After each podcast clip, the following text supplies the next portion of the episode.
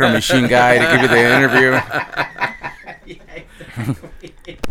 Answer all these questions. Uh, I, I'm good for like an hour or so if you want. Yeah. We got our own clica. Strong clica. Clica. Clica. Clica. That's all we got is. Clica. Clica. Clica. Can you respect? Okay, welcome to La Clika Podcast. We have a very special guest today of uh, punk rock fame. Yes, we do. And uh, you may know him from uh, pioneering bands such as The Adolescents, Agent Orange, Legal Weapon, Joyride, Manic Hispanic, 22 Jacks. Y'all know who I'm talking about. It's the one and only Steve Soto. Steve Soto. Yeah. How you guys All doing? right. That's a long list, Tom. How did you manage to be a part of all these bands? well, I, I started playing with Agent Orange. We started playing like r- right in high school, and so that one kind of you know was just like guys from the neighborhood.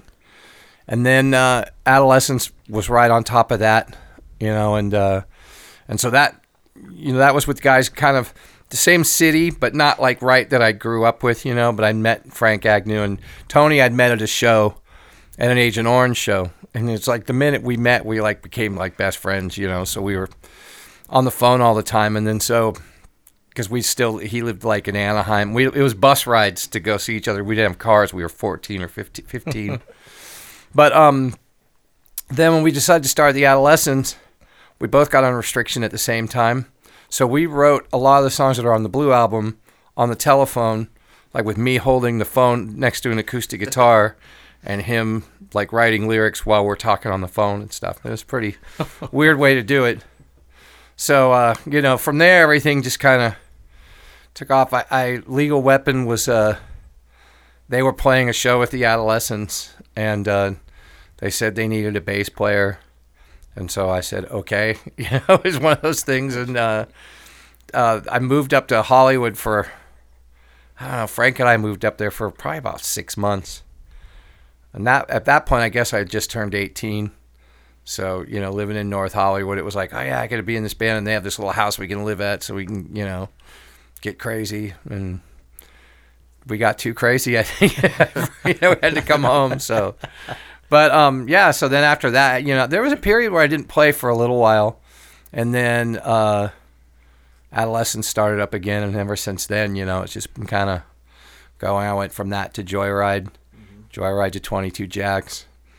Um, when when I was in Joyride, we were on the same label as the Cadillac Tramps. That's when I became good friends with Gabby and uh, we were in a warehouse working at the label that we were on, and um, we were listening to Freddie Fender music all the time. so, so we go, what if we wrote all, what if we played all these songs like punk rock speed and started this? Because we used to say we should start a band that does this, or let's start a joke band that does this, and then we'd never do it. Um, one of them was called the Hot Wings. One of them was uh, because Mike Gabby's real name was was Mike, so it was the S and M party for like Steve and Mike party. but we never did those. And then uh, and then we did we did Manic, and and and it probably wouldn't have happened. The drummer of Joyride, Joyride had a show. Our drummer had a bleeding ulcer, had to go to the hospital the day before the show. And it was at Linda's Doll Hut, and Linda called me, and she's like, "You you can't just pull out because Joyride always always packed that place, you know." And she's like, "I need to I need to have a packed club tomorrow." So we go, "All right, let's do this that manic Hispanic thing we were joking about." and we learned a bunch of songs that day. And uh, well, first Gabby wasn't going to do it because he had to he had to go to Magic Mountain with his girlfriend. and he goes, "She'll be pissed at me if I back out." And I'm all, "Well, dude, I'm going to do it. We'll just do it with someone else singing because I have to do something." And he's all, "You can't do this without me. We st- well, this was our idea together." So he pissed off his girlfriend and went and played the show with us. so that's a you know that one that one came together like that. You know, it was just like friends. We were all by that point we were all friends, and we, all our bands were on that label, Doctor Dream. So the, Right. the the Grabbers were on Doctor Dream and Manic and Joyride. So we just kind of And and we when we did our first record, we just a band canceled next door at the re- recording studio, and just so happened like four of us were sitting around at the label, and so they go, you know, there's free studio time right there. Someone paid for it if you want it. So we just went. "Pfft." All right, ran over there and did the first record. You know, yeah. So awesome. I think that's one of the coolest pictures uh, that you guys have. Is uh, all those cars in front of the doll hut, and you guys are Oh, yeah. standing out there. I'm like, this is so cool. I'm pretty sure that was the first show. It was either the first or second show we did the, because we did we did a show at the Doll Hut and then we did the week a week later we did another fill-in show for Joyride, and then um, somebody had videotaped it like on the old-fashioned video thing, but it started making the rounds like people were passing that tape around, and then people were like, "Oh, this is funny. You guys should keep doing it," you know, and so it just kind of. Um, yeah, turned into a, a thing pretty quick. But we used that one of those doll things was like a poster for the first record, too, and stuff. It's like Is that um, also how uh, Flock of Goo Goos came to fruition as well? by that point, I was working at the doll hut. Somehow, Linda talked me into booking shows there. It started as a like a a joke. Like I, I'll take Tuesday night. I had to go. Give me the worst night of that you have. But I had so many friends in bands. I go, I can at least for one month get away, you know. Right. And we made like a bet, like fifty bucks or something, you know. And I slammed that I got like all these bands that you know were weekend bands that play on a Tuesday. And but then you know she became a really good friend of mine, and we started working there, or I started working there. I think everybody in a lot of those bands worked there over the years because because of Linda. But um, so on my thirty first birthday, she goes, "What do you want to do for your, your thirty? You know, like we'll have a party." And I go, well, I haven't ever played in a new wave band before. So let's do that, like just you know, as a joke. And and I never really listened to a lot of that stuff. Like I was still so into punk rock when all that stuff was coming out. Right. But it was funny because Dan Root and Gabby, like they knew all the songs almost too well. and Greg and I kept going, "How do you guys know all this stuff?" Gabby's, "Oh, dude, my chick was totally into this." you know? that excuse, huh? yeah, yeah. But um, but yeah, and so the first the flock thing, you know, it, that was just such a weird, a weird fun thing because once we started doing it as we went along, and I mean, I, gosh, Gabby was just so hilarious in that. We did a New Year's Eve show at Alex's, and he wore a wedding dress, and we opened up with like a virgin, and, and you know what I mean. It's like one year he wore the the uh, flash dance outfit and did the whole maniac running, and I mean, you know, it was just like. But you know, and the worst show we ever had with Flock of Goo Goo was Gabby's dad showed up. And he's all, dude, I, I, can't, I can't act like a Fruit Loop in front of my dad. You know? Like- and he was really subdued, which for the flock, we all kept looking at him like, come on. It's, it's, if you're not being funny, we're just playing dumb new wave songs. so, yeah, that was. Well, I'll tell you, at his reunion sh- or um, excuse me, at his uh, memorial show at the observatory, I mean, you guys came out and murdered that crowd. It was it was it was a sight to see. I'll tell you, I was like, holy shit! Steve Yeah. Soto is singing "Purple Rain." it was amazing. I loved it. I, it was great. And you know, it's funny, my dad was there that night. Oh wow. But I told him before the show, I'm like, Pop, I'm gonna put makeup on, and I, you know, don't come, don't come down and hit me upside the head. I'm gonna dress up like Robert Smith. yeah, yeah. and that was the, you know, my parents over the years have come and seen us play all the different bands, and um, but that was definitely the one they'd never seen. I was kind of like, hey, you don't need to see the flock of goo goo. And um, so, but they got a kick out of it, and, and you know, they came that night obviously because they love Gabby, and Right. you know, when my parents came to see Manic Hispanic play one time. And Gabby did the Tijuana belt buckle. Did you ever see him do that, where he pulls his balls over, over he turns around and he goes, "Hey, check this out." so he does it, and I look at him, and, and we were at House of Blues in, in Disneyland, and I go, "Dude," I'm like trying to mouth it, but my my mom's up there. and then he just stops and he goes, and he looks up and he goes, "Hey, Mrs. Soto," and he goes, "Like, did you know Steve's on drugs right now?" And just like stuff like that. and, uh, yeah, totally made it worse. You know, my mom was like, "You shouldn't have never said nothing to Gabby." but yeah, Now you um you decided you guys decided to continue under Mexican society. What made you guys go back to the name Manic Hispanic? Um, I think at first Well, I mean, at first, I, I didn't really think we would ever even do this again. Like when we did that memorial show, and when I walked out of there, I'm like, "That's done." You know, that's part of my life that's kind of done now. You Yeah. know. And then over the next, I don't know, over the year we'd get mail, you know, like emails and stuff from people going, you know, are you guys gonna keep doing this? And we're, you know, nah, nah, I don't think so. And um, then we talked about. I knew they. I knew that they were doing that painting of Gabby for The the, velvet for- painting? Yeah, and so we're like, well, what if we do? You know, we call it Mexican Society. We do it something a little different. And then, and the thing was, everyone, the rest of us, like when we were young, we all hung out together all the time. But as you know, we got older, everyone's busy with their things. Like those guys, like Warren's a, a union crane operator, you know, and he's busy all the time doing stuff. And I tour, and uh, so it's kind of like we don't see each other anymore, mm-hmm. you know.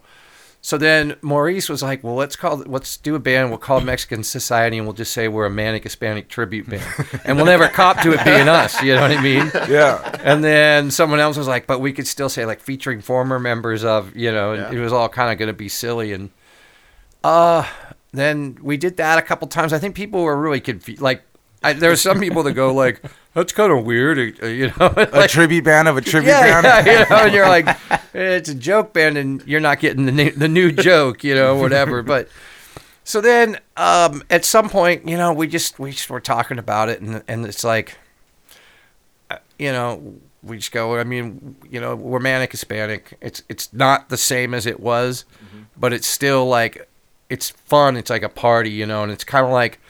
I forget who which which one of the guys said it, but it, you know it was kind of like it's like when you got uh like when your abuela makes like you know these amazing tamales and at mm-hmm. Christmas every year everyone's stoked and you go there and hang out and then she you know she passes away and it's not like and so one of your tias steps up kind of and you mm-hmm. know what I mean? And it's Yep. not like because it's not like you're gonna stop eating tamales or stop celebrating Christmas. Yeah. you know you're gonna miss her and it's not mm-hmm. gonna be the same but it still can be fun and cool and you're still with your family you Yeah. know? Yeah, that's the Yeah, magic of everything there. Yeah. The family in the essence.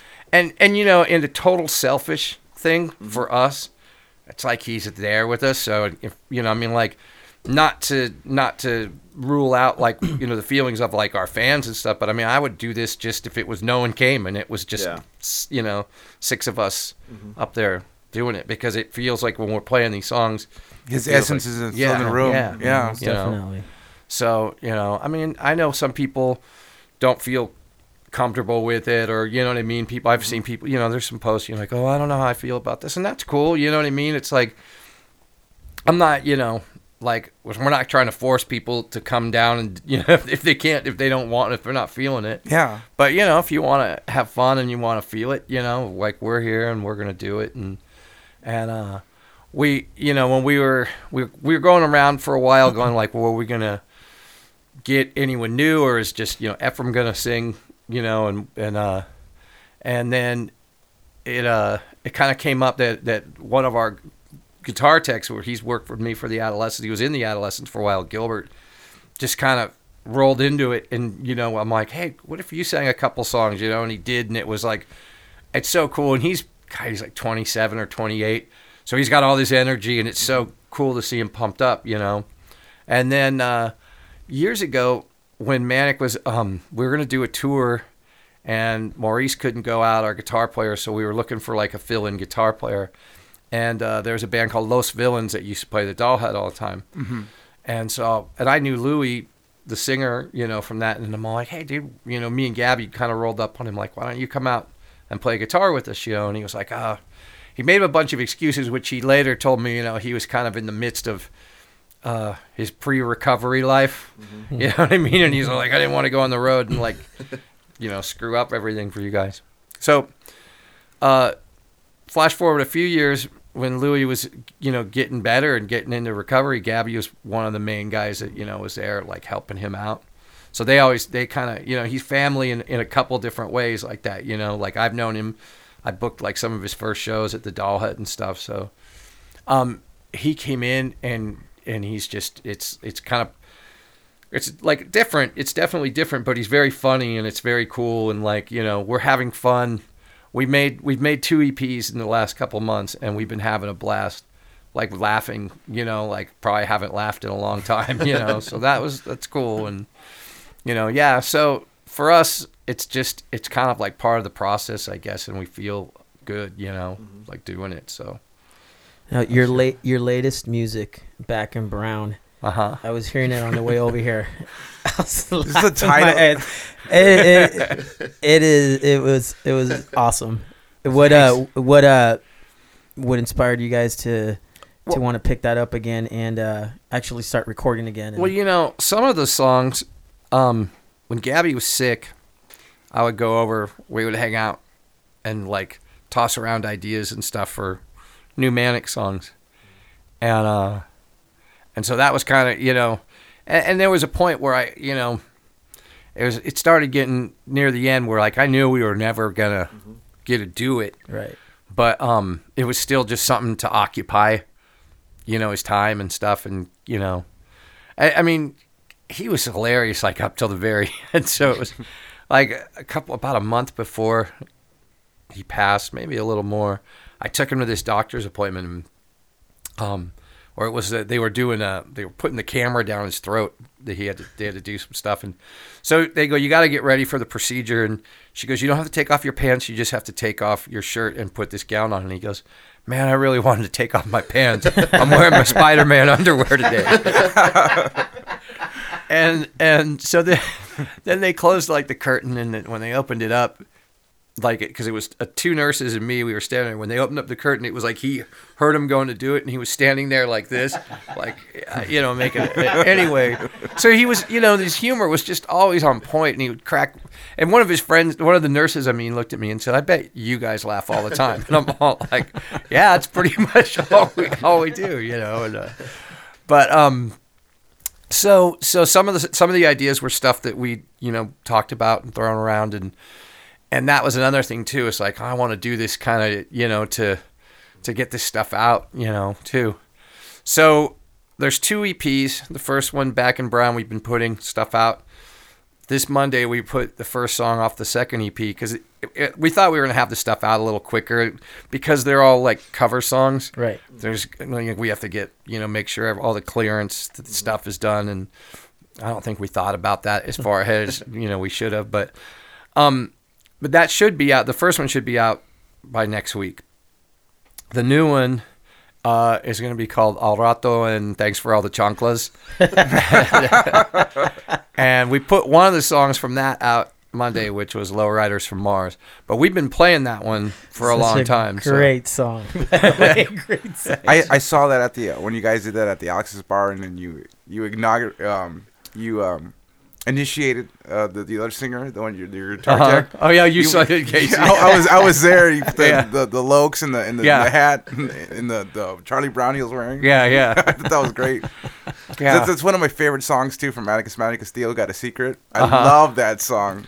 and and see and and you know like some of those songs we didn't play not for whatever reasons or whatever you know it's like um, so we we were able to kind of pull out songs that we hadn't done in a long time and when you got new guys you can make them play stuff like you gotta sing this you don't have the choice of going oh, i won't remember all the words it's like you're new you have to do it yourself so uh you know, uh, Louis Louis singing like we haven't played that song Manic Hispanic. I don't think we've ever played it live. If we did, maybe in the very first year that we were playing. So uh, we're playing that. We're playing some of the stuff that we you know pulling out some old stuff. You know, so I'm really stoked about uh, hearing Manilu, um, Menudo Incident and uh, Mijo Goes to Junior College are my favorite Manic Hispanic albums. I'm pretty stoked about um, the new the upcoming gig you guys got, man. yeah, that's gonna be that's gonna be fun. That's gonna be you know we we've rehearsed it a couple times and it's gonna be you know it, it's gonna be fun. It's fun playing all those songs like in that you know all together. Yeah, So, you know, as you make new records, you you know, a lot of times the older ones, you start, you know, you I want to play all these new songs that we did, you know. you're excited to get the new material out. Yeah, yeah. I mean, and that happens with any band, you know. And, Yeah. and the more records you have, then you you know, at some point you're all like, "Whack, we got ten records, you know, and we got 90 minutes of, of to play them all in or whatever, you know." So you're trying to figure out what you know. Obviously, there's ones that people love, you know, but with like Manic, we have four records, but all those songs were already like big songs for someone else. Yeah. So it's not like you go, well, that one's not a hit because you're like, well, that's New Rose. That's that's a hit. You know what I mean? so so trying to weed through four records worth of songs that everyone knows and loves, you know,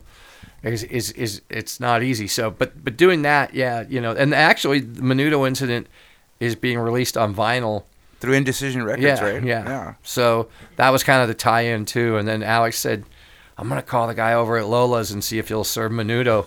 Like, even better. Yeah. That would be cool. That'd be cool. yeah. There's no menudo food truck anywhere. Yeah. Call out, put 'em out Well, front. the guys, they're doing it. Uh, Lola's is bringing it down. They're gonna Oh do man, it. Yeah. that's awesome. That's even cooler. yeah. when is the when is the next show coming up?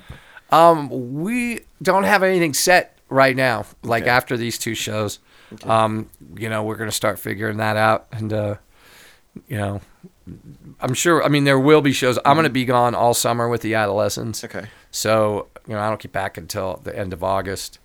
Uh, so you know, it'll be in the fall, and um. You know, we're hoping to maybe you know jump on some other like bigger band shows and Yeah. stuff too. You know, see what happens. That'd be awesome. Yeah. Very awesome.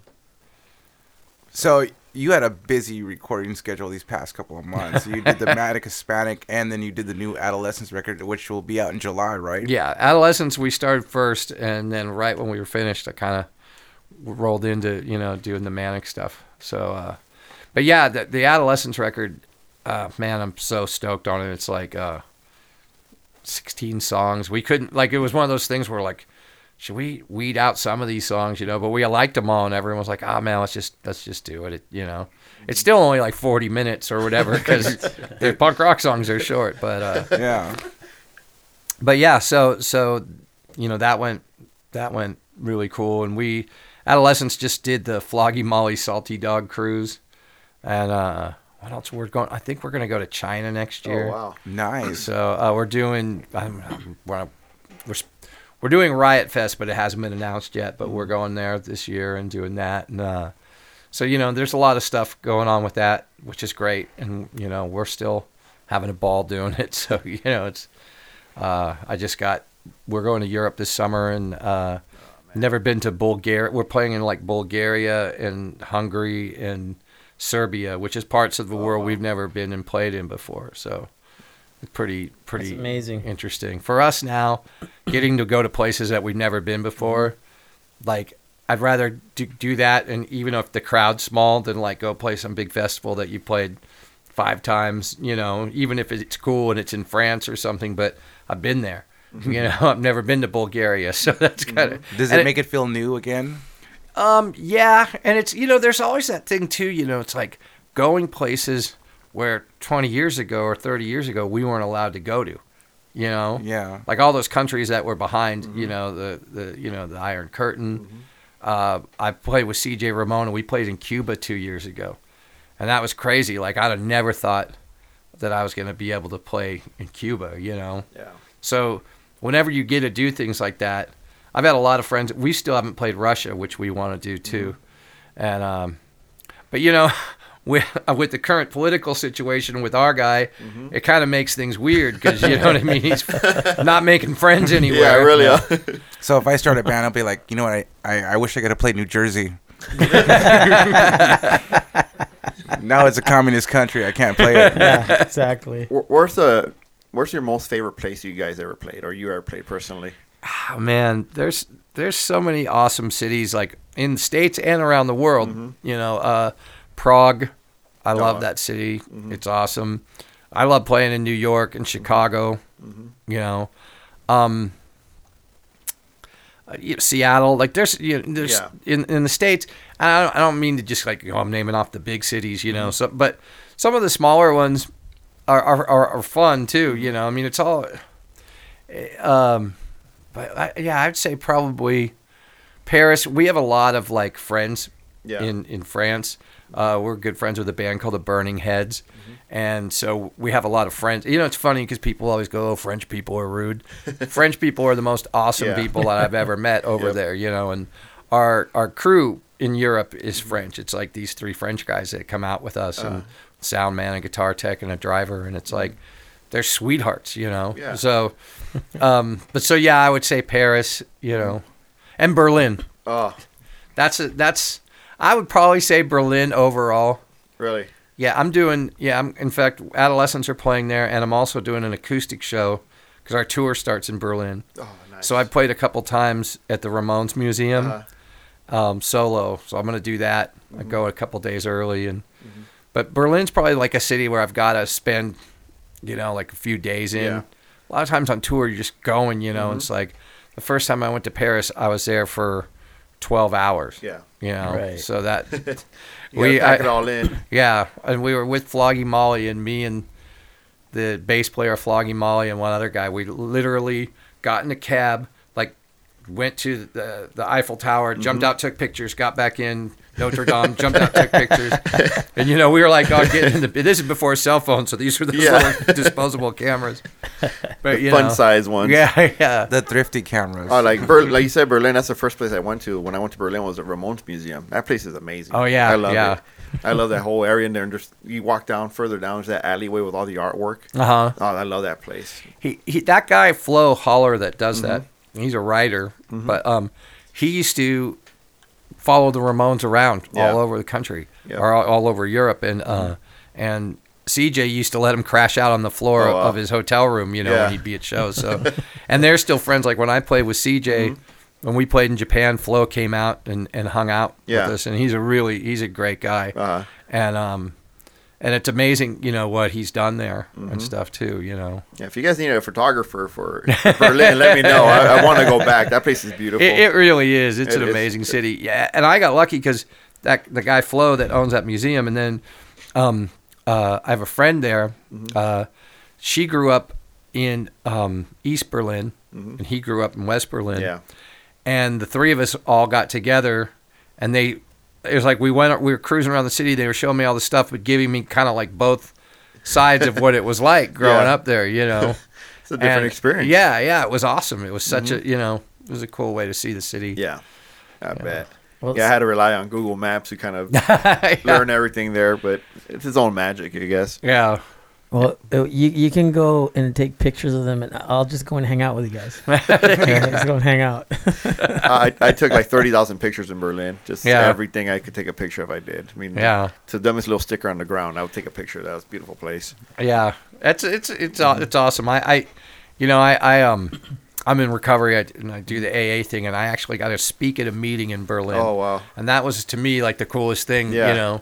Uh, to to get a, you know, meet some other people from, you know, and mostly was, Mm-hmm. since it was English speaking, it was people that probably weren't normally, you know, I mean, like weren't Germans, but Yeah. worked there, but lived in English speaking countries and stuff. But it was really cool. Yeah. And I, you know, there's a lot of, there's a lot of awesome people Mm-hmm. there, you know. So How long have you been sober for? six years now. Six years. Wow. Yeah. Congrats. That's that's, Thanks. that's an accomplishment. Yeah. Congratulations. Yeah. It wasn't easy, but you know, it was worth it. Yeah, definitely. for Definitely. sure. Yeah, I had a friend who just celebrated his 25th. Oh, it's awesome. Yeah, and he's been doing it real hard. I mean, I love the guy. You know, he's doing really good. Yeah. So You know, it, hats off. it's it's funny because going back to Gabby too. Another he because I I was sober for like 14 years and then I kind of went off and um and so manic he or he was doing his 10th sober birthday because he had gone off for a while and Yeah. came back and so uh he calls me up and goes hey I invited all the guys in manic to come to this meeting. Mm-hmm. I'm taking my 10 year mm-hmm. you know getting my 10 year chip taking a cake. And I go okay. And it was like close to my house. And I'm mm-hmm. like all right you know I'll go. But I was in the midst of just you know it was Yeah. probably the worst times for me. But I go down there and none of the other guys in the band were there. And I'm, all, man, those guys are lame. I'm here for my bro, you know. and as I was sitting in that meeting, I was looking around and, you know, like there's all these guys that I knew from growing up that had mm-hmm. been like out of control, like punk rock guys. Mm-hmm. And now they're all like doing great and they own houses and stuff. Yeah. And I'm all like, man, you know, I don't need this. But if I did, this would be the place to go because Yeah. this place really works, you know. I thought you were gonna say that he did like pulled like an A and E intervention on you. Well, Or, well, well, check it out. He kind of, in a way, he did, because when I was looking around, it kind of was in my head. So when I got to that point in my life where it was like, okay, I have to, I need to get, I need to get clean, and, and I'm not doing it on myself by myself. Mm-hmm. I had before, and this time I can't. It's just not mm-hmm. happening. I get like a week, and I'd go out and I'd get, you know, I just couldn't get up any time. So I called him up and and I go, hey, I you know, where should I go? like, what do I mm-hmm. do? And he pointed me to this meeting in Long Beach, and I started going there. And around that time, it was coming up on his year or- again. He was taking his 11 years. Except now this time we're in the meeting together, mm-hmm. and not me as his guest or whatever. Mm-hmm. But I'm sitting there, and he's he's talking because he, as he's taking his chip, and I'm all, you know, no one no one else in the band showed up, and I was there. I go, I wonder if he did that. on- Like, so when we when he finished talking, I took him aside. and I go, hey, you know, last year I was the only guy that showed up. I go, did you invite anyone else? And he, go, I go, you said you were inviting the, the band, and he goes, well, I was inviting the guy in the band that needed to be there the most, mm-hmm. besides me. Mm-hmm. And I'm all, you sneaky bastard, but it worked, you know. It totally worked, you know. So I mean, that's, I'll, you know, I can never forget that. That was a pretty awesome thing for him to, to weasel me into. You know? Sneaky. but that's uh that's kind of awesome that he actually found his calling by helping other Yeah. addicts recover. Totally, mm-hmm. totally. He he definitely he loved helping people. Yeah. and and being there for people. Like he, you know, he'd joke around sometimes and go. Oh, I'm the emotional tampon. I'm all, "But you love being the emotional tampon. You know, you love every second of it. You know, and he did. I mean, as you know, definitely part of the magic of that guy. You know, was that he loved people. He loved helping people, and uh, and so many people considered him the friend. You know, like a friend. Like he made everyone feel like Yeah. you know, And He just embraced everyone. Yeah. You know, it's so Yeah. it's just very loving. yeah, You know, very loving. Yeah, yeah. the Rockabilly reunion. I was taking pictures of him. uh And I got some really good ones. And at, after the show, I told him, "Hey, can I get one more picture of you?" And he goes, "Hey, did you get enough good pictures? Now we'll we'll go do our set again." Um, speaking of uh, speaking of Cadillac Tramps, I was texting um Brian Coakley um late uh late last week, and he it was a question for Warren, but maybe you could maybe you could uh, answer it. What is Carmex?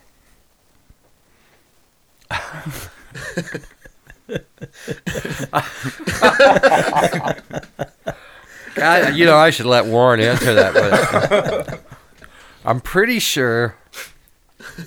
I, if it is what I think, it- I mean, that was definitely a tramps thing. I wasn't there for it, but I've I've heard the stories.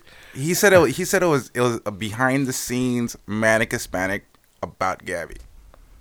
Manic Hispanic about Gabby. He said Oh, no. You said he said it was behind the scene. Um, you know what? What did he say? He said it was a um, behind the scenes manic Hispanic thread, like a text thread, I guess. I don't know. But he said just ask about Carmex. Uh, now, well, then, I'm thinking of something different. and then he laughed. Well, I, Okay, so what is Carmex? well, the thing I'm thinking of, Gabby, Gabby used to always have these kind of weird remedies for things. So I think he used Carmex for something other than his lips. Is uh, it was like Carmex, you know what I mean? yeah, But um, right, he also he used to he used to I fucked him up with that one, didn't I? he used to wash his his balls with uh, with, um, with rubbing alcohol in the van. So you'd be sitting, and, and the Cadillac Tramps would always talk about it, and we never witnessed it. And then one time Manic was out, and he did it, and it was like we were looking at each other like, "Oh man," and it's a really weird smell. You know what I mean? Like the mixture of the elements that's going on. But uh, so that might have been what I. That's what when you first said that. I, I think I've heard stories of him. You know, uh, if his sphincter was a little itchy or something, he'd use whatever remedy. You know, he could, but it might be something completely. I would have to ask Warren now because that could be something different. Yeah, we, we definitely got to bring Warren in now just to ask. There's some. There's always been crazy threads. You know, I, it's funny. I I um, I've every once in a while I'll go through and look through threads I had with him. You know, and and there's so, some of them. I mean, there's just stuff that I would never want anyone but me and him and Warren or whoever. You know what I mean? It's just like, but he just he yeah he was he was a strange, funny man. Yeah. With a warped sense of humor. I mean, he was Gabby used to be that we'd be sitting in a dressing room and he'd have his hand down the front of his pants and the door would start to open. He'd pull his hand out, and then whoever walked in, he'd be like shake, sticking his hand out, that, that, shaking. and everyone in the room's looking around, all like, "Oh man." it's it's funny because I was looking at videos of Gabby, and um, just I guess it was like about five Christmases ago. My my girlfriend got me these pants with little dogs on them. They're little, they're like a little like pajama pants, and you got them for two dollars at this like little swap meet thing. And I was looking at videos of Gabby, and he had the exact same fucking pajama pants, and I thought that was fucking cool, you know. Just like, and they were like two dollar pants, you know. yeah. Uh, Let's he- take a little break real quick. You want to take a break? Yeah, I, I, I'm getting some kind of weird noise. All right. Sorry, guys. We're back on. Okay, we're back. So uh, one thing I wanted to ask you, Steve, is um, uh, the Radolescents. I've been seeing a lot of uh, um, some of their upcoming shows that they've been posting and whatnot. Mhm. Um, and I know you're still good with uh, past members. Um, what is uh, what do you think about that? Um, I was just I don't really think about it. Really? Yeah. Not, Yeah. I mean, you know, that's yeah. I don't know. Uh, I haven't really put too much thought much to thought it. into All of it. it, you know. Yeah. It's uh, you know that's what they're doing. So I, you know, I haven't talked to them about it. You know, it's like I, I know that um, you know, it's like I know what I'm doing. Me and Tony are doing. Right, it. It's like right. you know, Exactly. uh, I, I'm not. It's not. I just haven't really put too much. You know, I'm not, I haven't have much to say about it Right. either way. You know, Okay. so, Yeah, I, for whatever reason, I just thought, hmm, you know, uh, I don't know. I thought it was some kind of uh, you know, reunion type of show or something like that that Right. they're throwing throwing on together and whatnot. right. I think that um, yeah, you know, Rick and Casey wanted to go out and play those songs, and you know, if they're you know not in this band in, in our band anymore so you know whatever if that's what they want to do Right. you know it's not i'm not going to tell them not to you know what i mean I, I you know i don't know how i feel yeah i mean like i well i know how i feel about it but i mean i don't know if people want to whoa What was that? Sorry.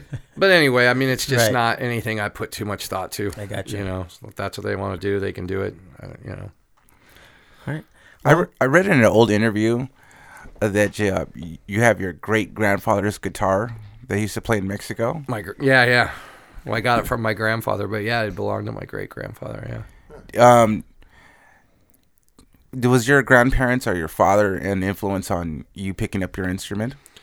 Um, no.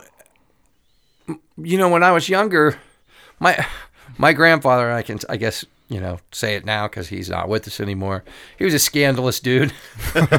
so, you know, when we were when we were younger, we didn't see him that much, and when we did, it was always like, you know, don't tell your grandma you went to your grandfather's house. You know, I still remember my mom turning around in the car, going, "Now we weren't just here," you know, kind of thing. So we didn't see him much when I was younger. I don't think my dad even had much of a relationship with him um, until uh, my grandfather's second wife passed away, and then my dad started, you know, kind of taking care of him or looking after him, and uh, so for those last twenty years, that was when I really got to know him. Mm-hmm. And he would tell me all these stories that I'd never, you know, heard before, which about that, you know, he said all the Soto men where, you know, where they were from, like uh used to play and and you know they were he goes we'd always you know my my dad would always get invited to the parties because they wanted someone to play music Yeah. you know give him some beers he'll pick up a guitar and start entertaining everybody so so that came from there i you know my dad did, never played music but um but he loved music. Like when he grew up in in uh, la and um would, he was like really into jazz and stuff too but he saw all these like amazing bands down in central in the you know 50s and stuff you know when that scene was totally booming and and um uh so there was always music in our house and uh now when I look back on it, he was kind of smart when I started getting into the whole punk rock thing, and they wanted to know what I was listening to, but didn't want to just take my, you know, he'd go, he'd come in and goes like, hey, let's do this thing. You,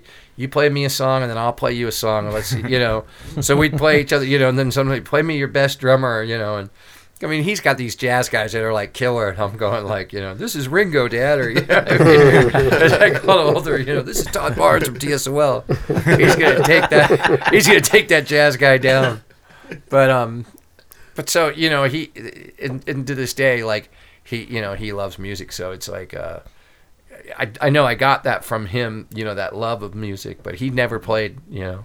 He had a little bongo in his room sometimes when he, I hear him back there like banging out, you know, but never in time and never very good. He just had it in his heart. Yeah, definitely. Now, was the bass the first instrument you picked up, or was it guitar? Well, I tried. I wanted to. I tried to play guitar at one point. My grandfather had given my dad some guitars to give us, um, but the and um, one was a nylon string guitar. My sister grabbed that one, and she my she was getting piano lessons. Like my mom's mom had given us a piano.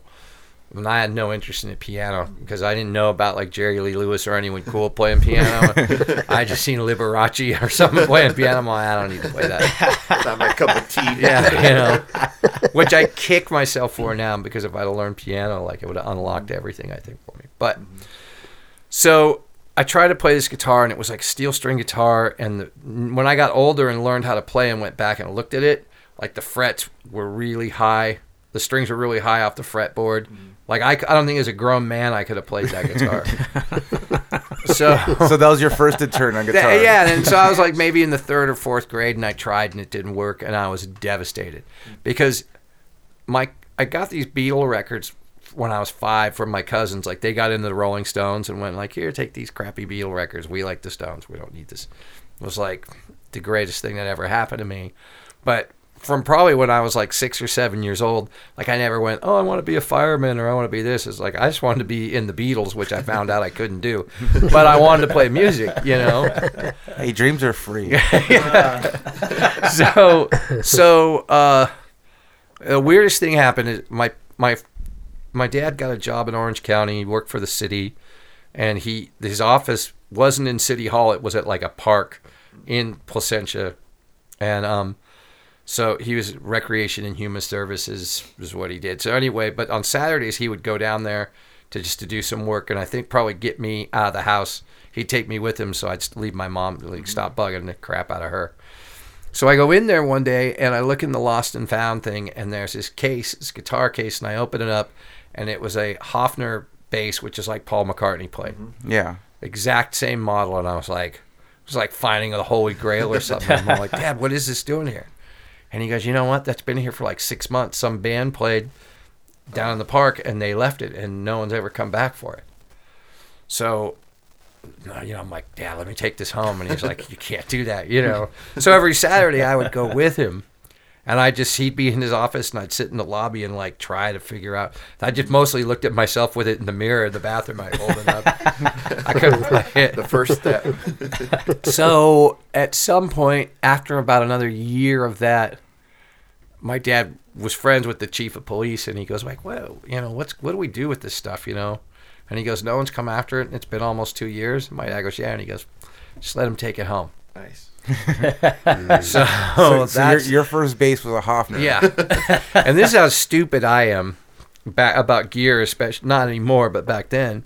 I had it for like a, a couple years, and then when I started playing punk rock, like the Hofner has a hollow body and it didn't sound good, and it feedback. We were trying to play loud, and I traded it for a Fender, and it was a Mustang bass. But it, the old Mustangs were kind of cool. It had like a, a humbucker pickup in, but definitely not a fair, even trade for like a Hofner. Absolutely not.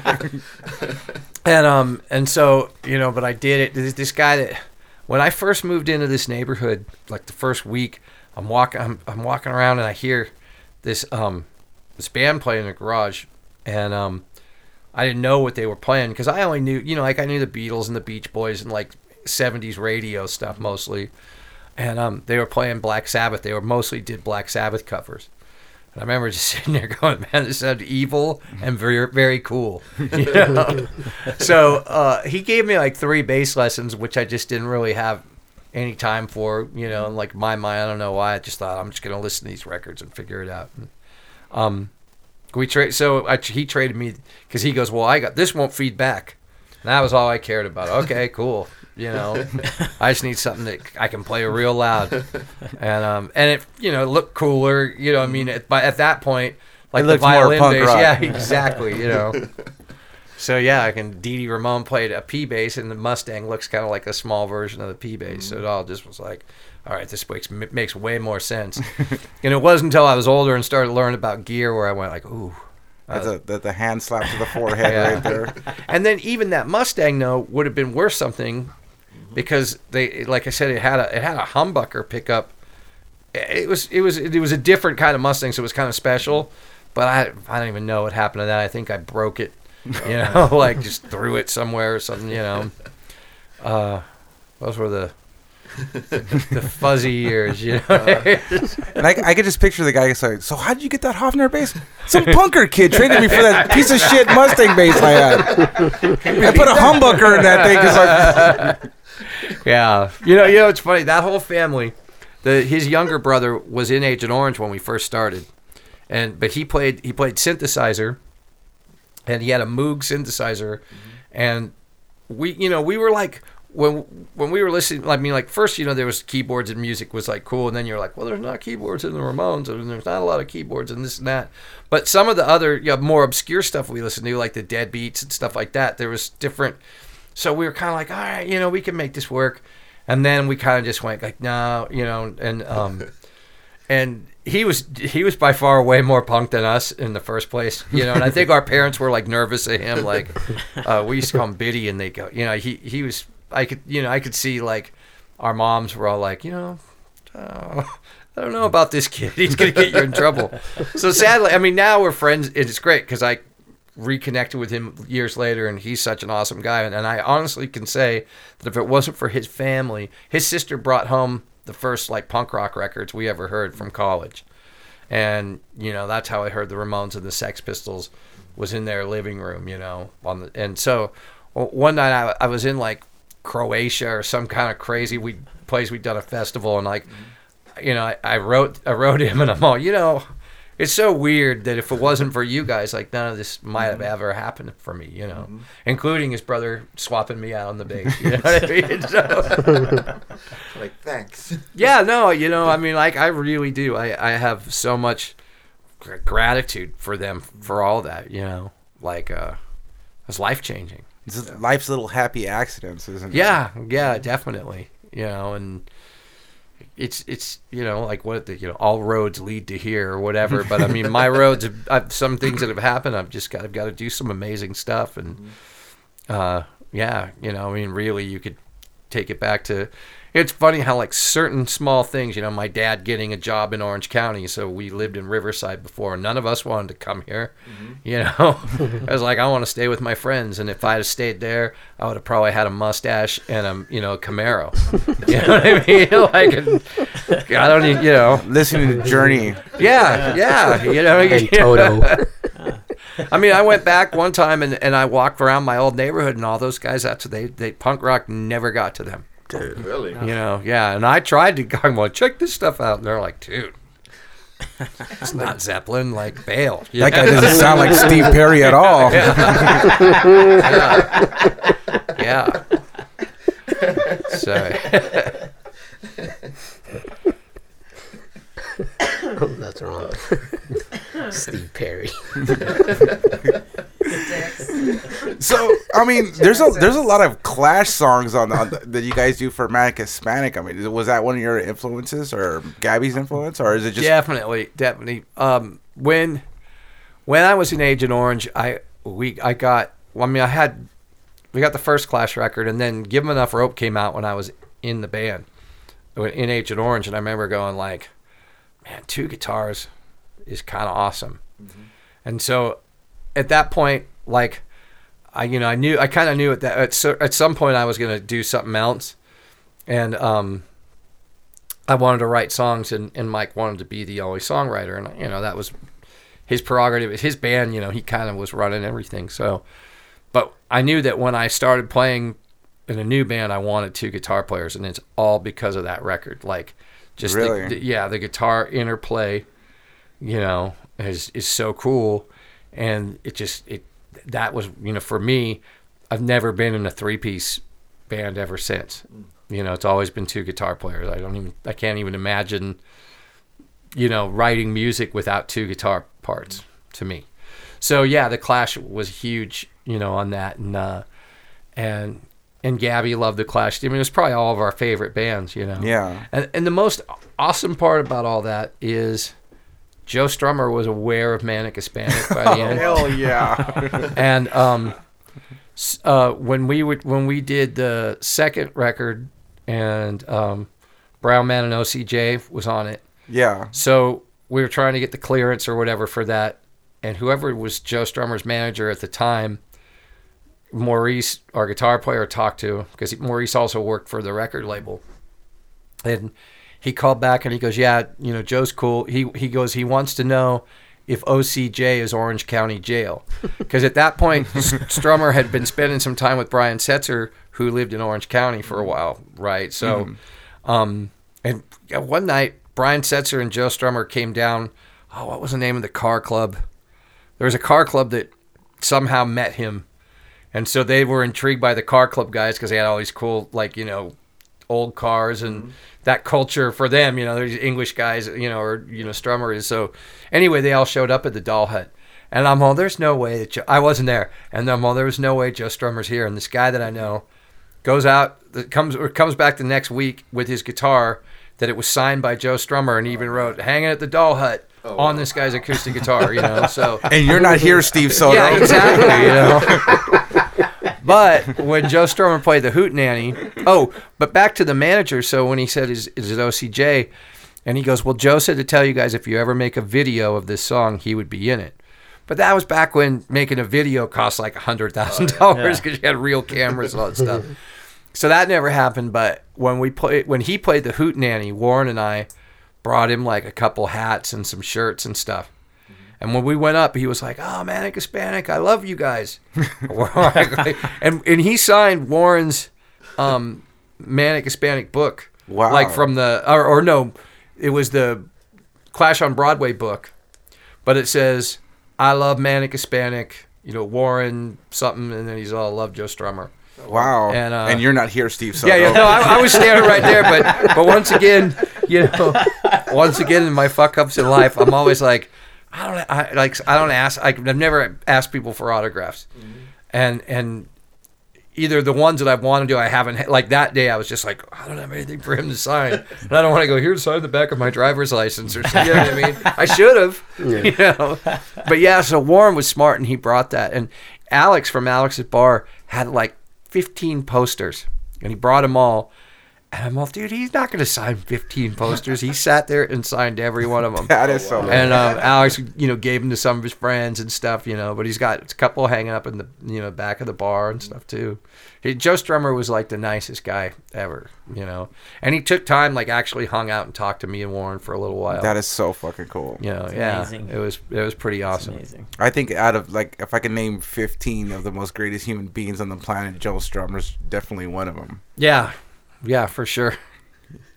I, uh, I, you know, like to me, I always the it's the like the the holy trilogy of punk rock singers is you know is Joey Ramone, Joe Strummer, and then Dave Vanian and the Holy Ghost. You know I mean? It's like, and and uh, two of those guys in my life where I've actually let me like like that day was awesome with Joe Strummer.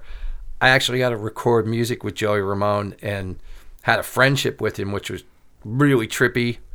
As it, you know what I mean? Because you're still like sometimes you know you're at Starbucks with them and then you're going, "Dude, I'm at Starbucks with you." You like want to, and this is before phones, before cell phones, so you couldn't prove it. Like sneak a little video and post it on Facebook, just hanging out with Joey Ramone. But um, Sharing a latte with Joey Ramone. You're but um, but and then and then Dave Vanian and I I played like probably thirty shows with the Damned throughout the years, and every time I've tried to like have just like walk up and go, hey man, you know, thanks for all the great music, you know. He, it's like I always say, he Heisman's me. He gives me like, fuck- you know, and for years, like it would just be like I'd be walking down the same hallway at like House of Blues, and it was almost I just felt like he'd see me and go, cut that different way.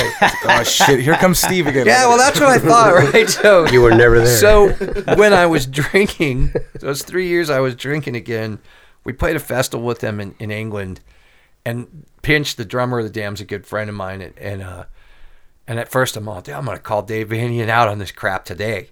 And we're like drinking vodka, and, and he's like, yeah, yeah, do it, because it's gonna be comedy for him either way, right?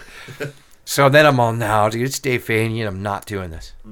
So I walking out of the dressing room, and we're walking past Dave, and Pinch just stops right in front of Vanian and goes, "Hey, Dave, this is my friend Steve. He's got something he wants to say to you." so I'm wasted, and I just looked at him and I'm all, uh, "Hey, Dave, do you know what the Heisman Trophy is?" and he goes, "No," and I'm like, "Well, it's an American football trophy, and it looks like this." And I show him how the Heisman looked. And I go, and I kind of feel like that's how you run me every time I see you. and I go, I'm not trying to be your bro. I go, I just want, you know, like I'm in my 40s and I'm making a living playing music, and that probably wouldn't have happened if your band hadn't existed and inspired me the way it did. That's all I've ever really wanted to say. I really don't, you know, I'm not, I don't want to take up your time and, you know, whatever. And he was being cool, you know, and you could tell he was just kind of like still a little startled by my my whole thing. so then he's married to Patricia, who was in a band called the Bags in L.A. in the mm-hmm. in the '70s, late '70s, early '80s. So and and I love the Bags. They have a song called "Survive" that was like a seven inch that still to this day one of the best punk rock songs ever in my book. And so I said, I go, hey, I and I and she was in Legal Weapon before I was. So I said, hey, I, you know, I replaced your wife in Legal Weapon. And, he, and and someone had told me if you talk about his wife, he's real friendly, like he's you know super proud of her, and you know, mm-hmm. so he starts being he's oh that's great, and I go yeah I go have you ever heard that Survive EP? It's you know it's amazing, and he goes yeah yeah, and I'm all I go yeah it's one of the best punk records ever, and I go I think it's better than most of your stuff. I got a split, and then I just took off. so I don't see we don't see him again. I don't play. I haven't seen you know I hadn't seen the Damned for a long time, and then um and I asked Pinch, dude, did I blow it? And he goes, Nah, he was laughing. It was all right. but anyway, about two years ago, C.J. Ramone opened up for the Damned in uh, L.A. and uh, when I was walking through the hallway, I walked by and I looked at him and he goes, "Hello, Steve." Just but then he kept walking, but he still at least he remembered my name, right? You know that would have been great if you would have gave him the Heisman and just turn it, just turn the, just turn Turn the tables him. around. yeah, Yeah, yeah, just, give, yeah. just give, give him a fo- give him a football, you know. Just- Go along. you sign this? So how do you? How, I mean, just going back to Manic Hispanic, how did you guys choose the songs that were beyond there? I mean, like to parody. Did they come with lyrics, or or it was just something? How, how did that process Yeah, work? the thing it, it's it's usually like someone will come up with like you know like the song title okay, and then they just kind of write themselves. Mm-hmm. And it, and and we like we used to joke around like Warren and I wrote a lot of that stuff, and then we'd get it to Gabby, and it was just like he'd take it to the whole next level. You know, it was always it was always kind of awesome to have something, and when you're giving because you know he's gonna give it back to you, like just shine it up a little more. Just- it. Yeah, and it's all yeah, you know. But I mean, like you know, Warren writes a lot of that stuff. Uh, one of my favorites is uh, Cruise, like the Bruise. Yeah. and that's all Warren. You know, like uh, you know, my Tia cooks a goat out in the backyard in a pit. Like that's, all, you know. and he's all, "It's true, dude. I, that happened in my." so, you know, but- Smoking lanios and boning chicas. yeah, you, you know what lyric I could never figure out? Was it uh, since we're giving it away, we're taking communion? How what, what- how did that? Lyric Oh no, sins forgiven when uh, sins forgiven when taking communion. So, uh, sins forgiven when taking communion. I love that song. It's such a great song. so you and you and Warren would write the songs, and Gabby. well, I mean, everyone did. You know, everyone you know had parts of you know like not just me and Warren, but um, you know, everyone would come up, toss an idea around. You know, like you could give Gabby a title, and he'd come back and go, "Here you go." You know. Give you a so, full song. So you know, yeah, I like Brown Man and OCJ. Um, I wrote that one, and, and it's like Sonny actually got arrested when we played in Old World, Okay. and so that was kind of actually about he got arrested on the way home from the show. So it's almost a true story in a comedy setting. You know I mean? So he really didn't make it home to the clica. Yeah. yeah. So you know, the so yeah, like so, you know, a lot of that stuff is like that. The if you listen, the early records, there wasn't a lot of you know what I mean. Like in fact, when Louis was, I go, Louis, learned these songs, and he goes, "Can you send me the words?" And I was like, I sat down and listened to them all. Some of them we didn't really change. You know, there was some lazy aspects of Manic Hispanic too. You know, whereas as it progressed, I mean, like now, it's you know, I mean, we kind of perfected it over time, where we're like, okay, you know, we gotta step it up a little more with these lyrics and not just kind of half-ass it, you know. but when we made that first record, we didn't even know we were going to make a record that day, you know. So it was kind of like it was all on the spot, and we did it in a day and a half, you know. And uh, Wow. in fact, one of the songs, I think it's we weren't going to put Jet Muchacho on, which I'm glad we did because it's it's, like one of the funniest ones Yeah. but I had already split. I think I had to go, you know, work at the doll hut or something, and I had left. And then they called and said, "Hey, can you come back and play the guitar solo?" And I'm like, "Dude, it's packed down here, and you know, I'm running the whole show. I can't leave."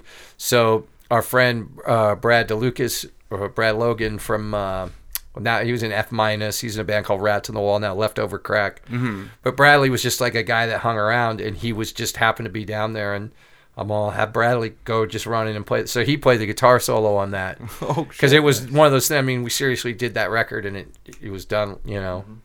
And so when at some point we broke up when when Gabby went out on his run and started getting loaded again and stuff, and I was in 22 Jacks. I was gone. That band toured like 200 days a year easily, you know. So the band kind of wasn't happening that much before we did the Recline record, and then someone bought the label Dr. Dream, and so then the guy um, that bought it was going through the books, and he goes.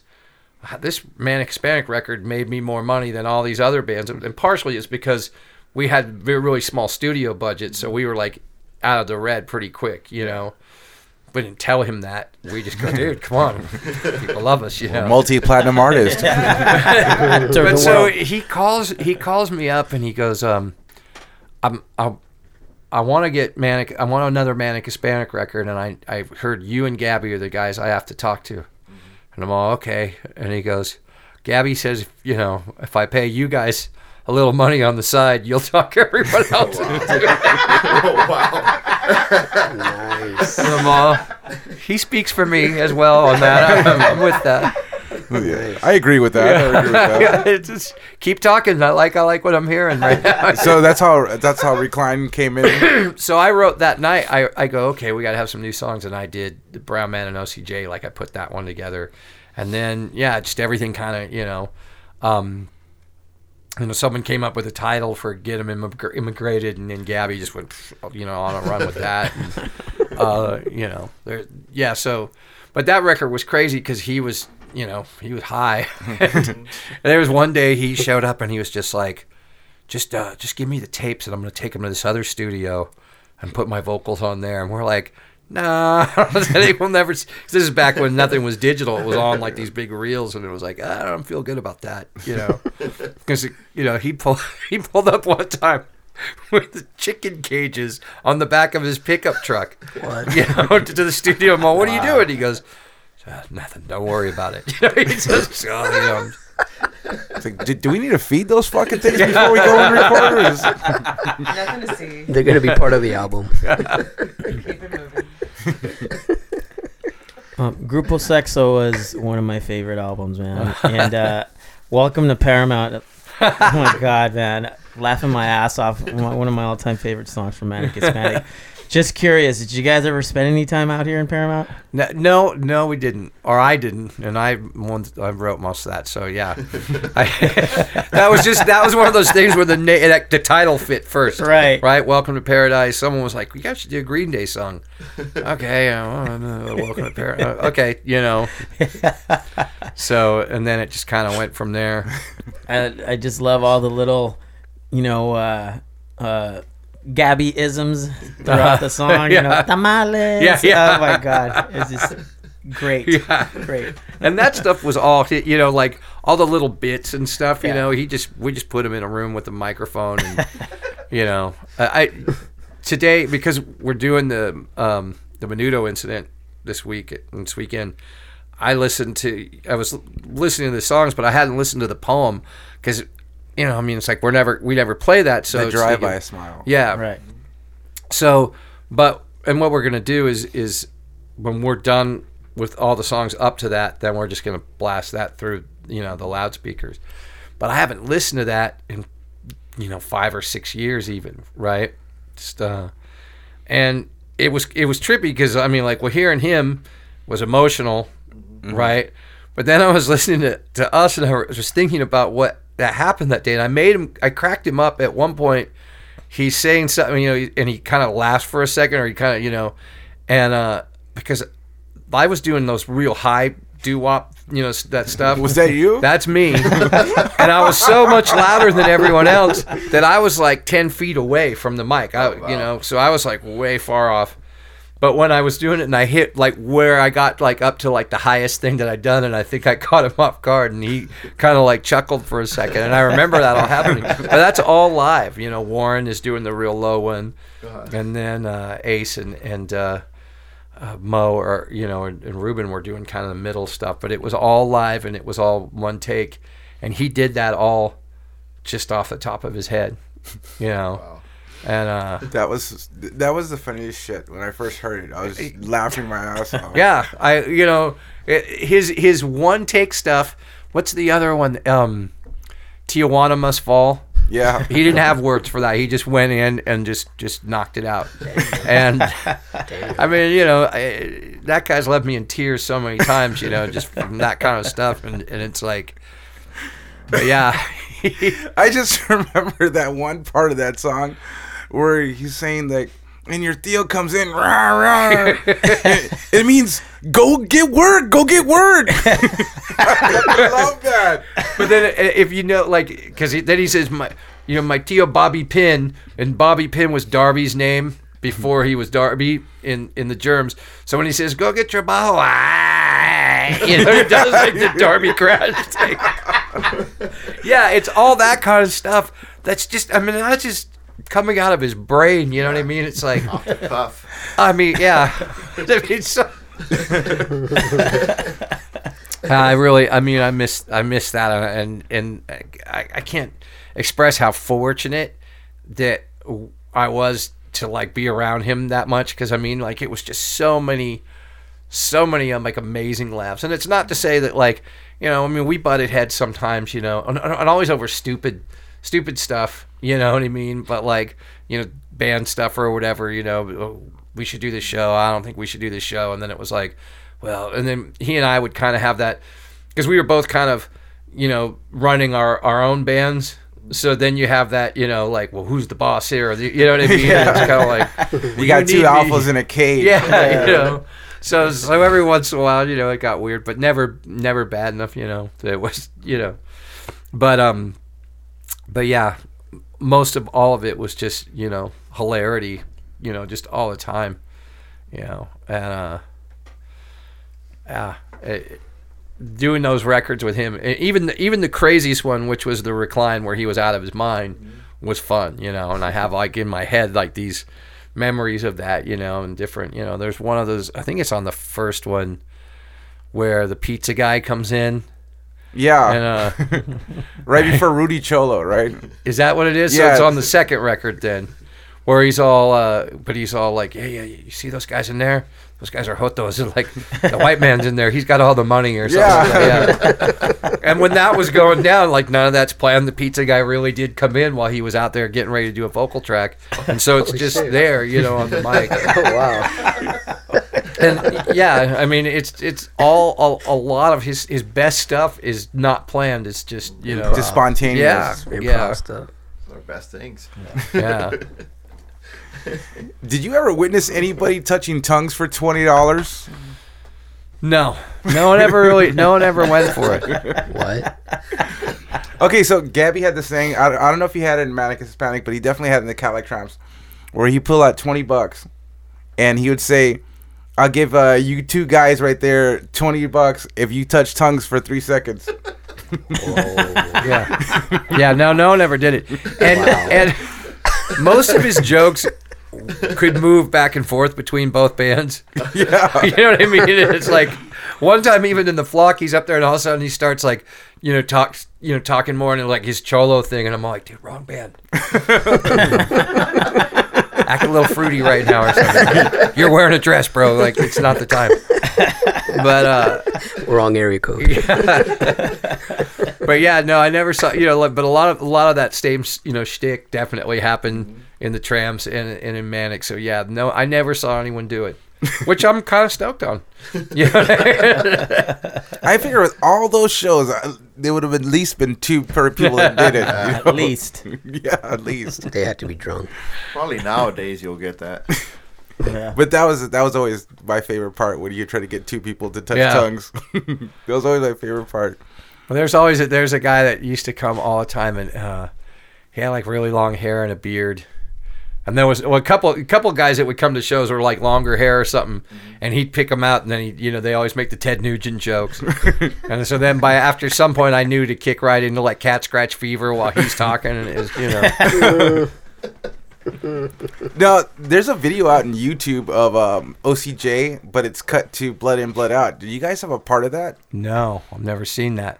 Yeah, somebody so, somebody actually cut um, OCJ, and the lyrics go along with scenes from Blood In, Blood Out. No way. Yeah, you got to check it out. I'll Oh, send you. I'll send you the link. It's Oh, that's dope. awesome. And it's and it's yeah, and um, it says uh directed by so and so, and it said in parentheses El Pinche director. so yeah, I thought it was you guys because of that. I was just curious. I was going to ask you about that. No, I that's the first I've heard of it, but I can't wait to to go home and watch it. It's cut clean. I mean, every Oh, scene wow. has you know every lyric has its own scene. I mean, it's really cool. Oh, that's awesome. That's awesome. Yeah, no, no, I, I, I, I gotta see that. That's amazing. See, it's amazing what your fans and a computer can do. right? I wish I had those skills because, like, now you know, as we were waiting for like permission to release the stuff, we still wanted to get it out somehow. So we've been doing it, you know, on YouTube and just, you know, one of them is just some photos from a live show. I just I'm, I'm making them on like my iPhoto thing. You know what I mean? The slideshow. It's, so, you know, well, it's. It's, too, it's totally super chunty. yeah, I mean, that's, what, that's what I just think. This is how my grandpa would do this. Mijo, bring out the projector. I always love shit like my grandfather would have like you know the broom with like you could tell he nailed the the push broom back together yeah. like that you know just like all this just stuff that he I can fix this and wrap tape all, No, all it was, around it. and No, stuff. the, the, the, the duct tape. My dad and and it, you know it comes down through the you know the bloodline because like my dad one time something uh, happened to my mom's car and, and there's like plastic thing from under the bottom. I guess it's like an undercover or whatever. A skid And- plate. Yeah. So I'd fallen kind of down. And and he goes, well, well, he goes, I can't get it into the shop until Monday or something. So this is like Saturday afternoon. A little while later, I walk out, and he'd taken a, an extension cord and like tied it under. They found a hole in the thing, tied it through there, tied that to the bumper. You know, so it's all tied up. That's I'm called like, that's called a Mickey Mouse. yeah. yeah. That's a Mexican American engineering. Oh at its yeah, Mickey. Mouse. yeah so that's a, you know like with these videos and stuff like i'm impressed you know like because today today as a matter of fact i'm all i gotta get past this slideshow bullshit i'm wondering if iMovies like i can make something you know because we just we have five new songs that are you know I'm like I, I don't want to do five more slideshows you know so- a lot of work. yeah. Oh, it'll work.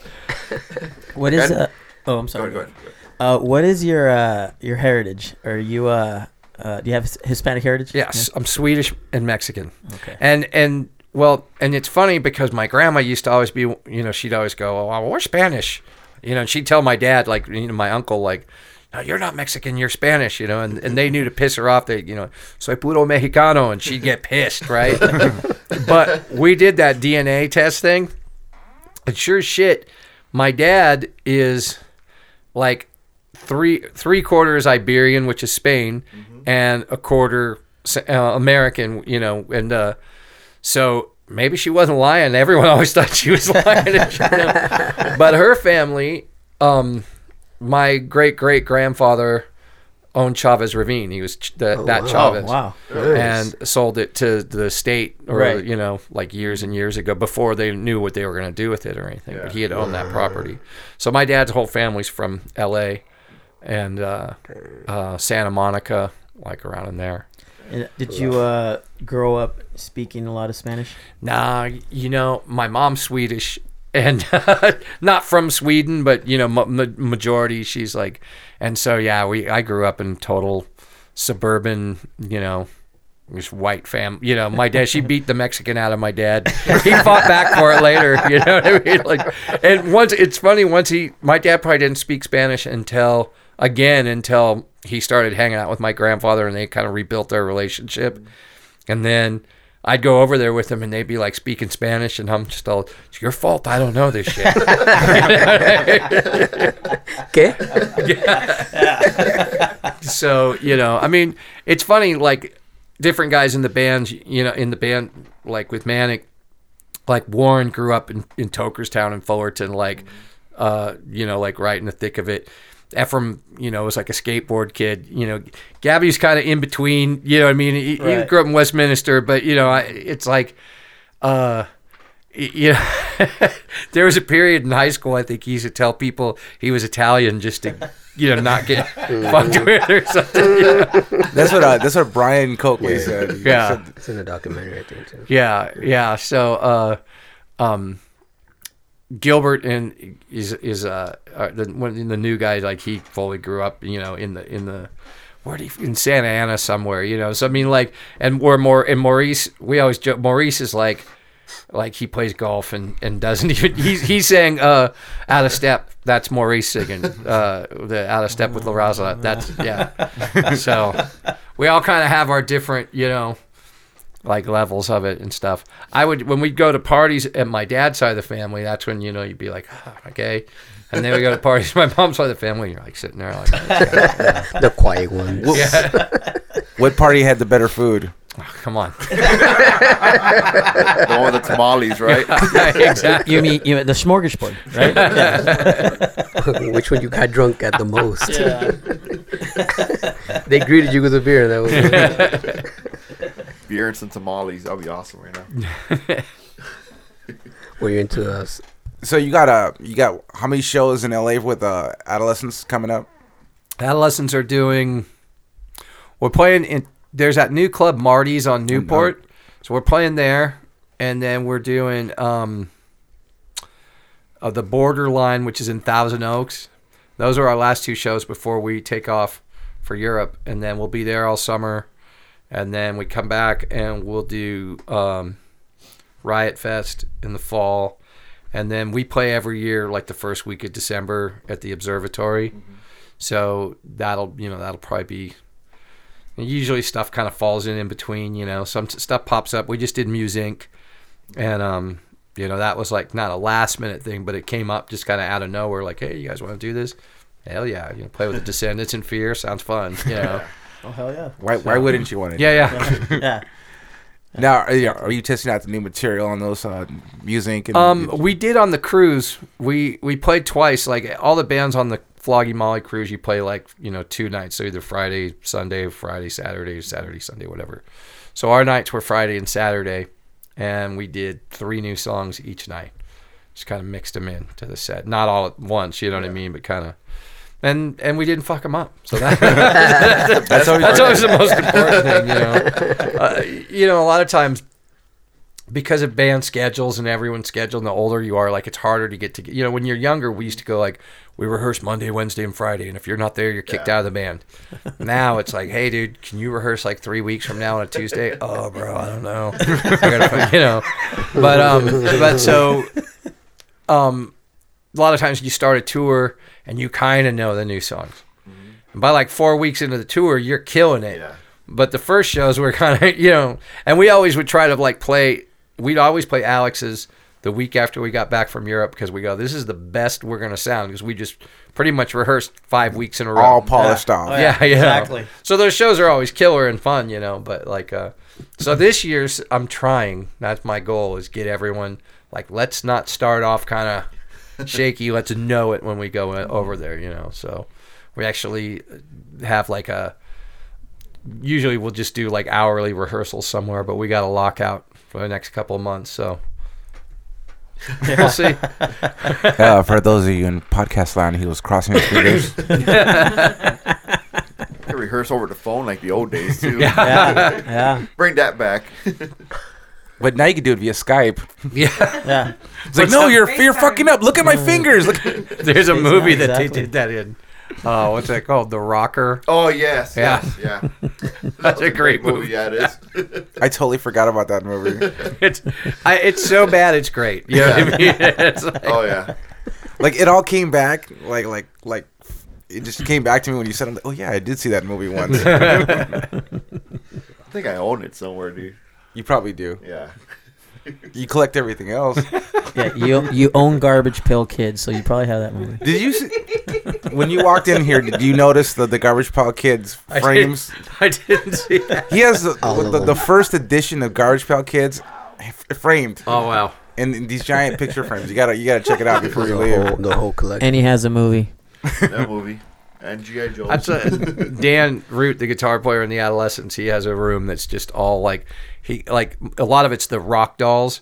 So he's got oh. like Kiss and but he's got like some you're like I didn't even know they made a you know like a well Keith Morris has a bobblehead Really? and he's got that but I mean just Alice Cooper like uh. all these different you know dolls and it's like you know like God what, a where do you find all this stuff and b like I could sit in here for like hours and just trip out on it you know It's like the fucking guy got ABBA action figures. what the fuck is up with that? He's got the Bee Gees. Interesting face. I got more stuff I need to put up. I just haven't had a chance. Yeah, a lot lot more of your obscure drawings, and Oh. paintings. Oh yeah, that's coming up next. It's gonna be covered up here. We cover So everything. you wanna you want you wanna we wanna pause real quick? Yeah, quick time out. there's still tickets for Sunday. Um, there's there's like a few tickets left for the Saturday show because the fight, the whole thing that happened with the fight. Like you can't on those ticket services, you can't change the price once you put it out. So when the because the price originally included the fight. So if someone got a pre-sale ticket, they're gonna get a ten dollar refund from Alex when they get to the club. Alex personally. Really? Just walk up to no. I mean, we're gonna make that why? full stand up. Here's a Hamilton kid. and, and all the guys, all the manic guys, are gonna keep walking around and back in the line and going, putting their hat on lower. Hey, you didn't pay me back. Damn.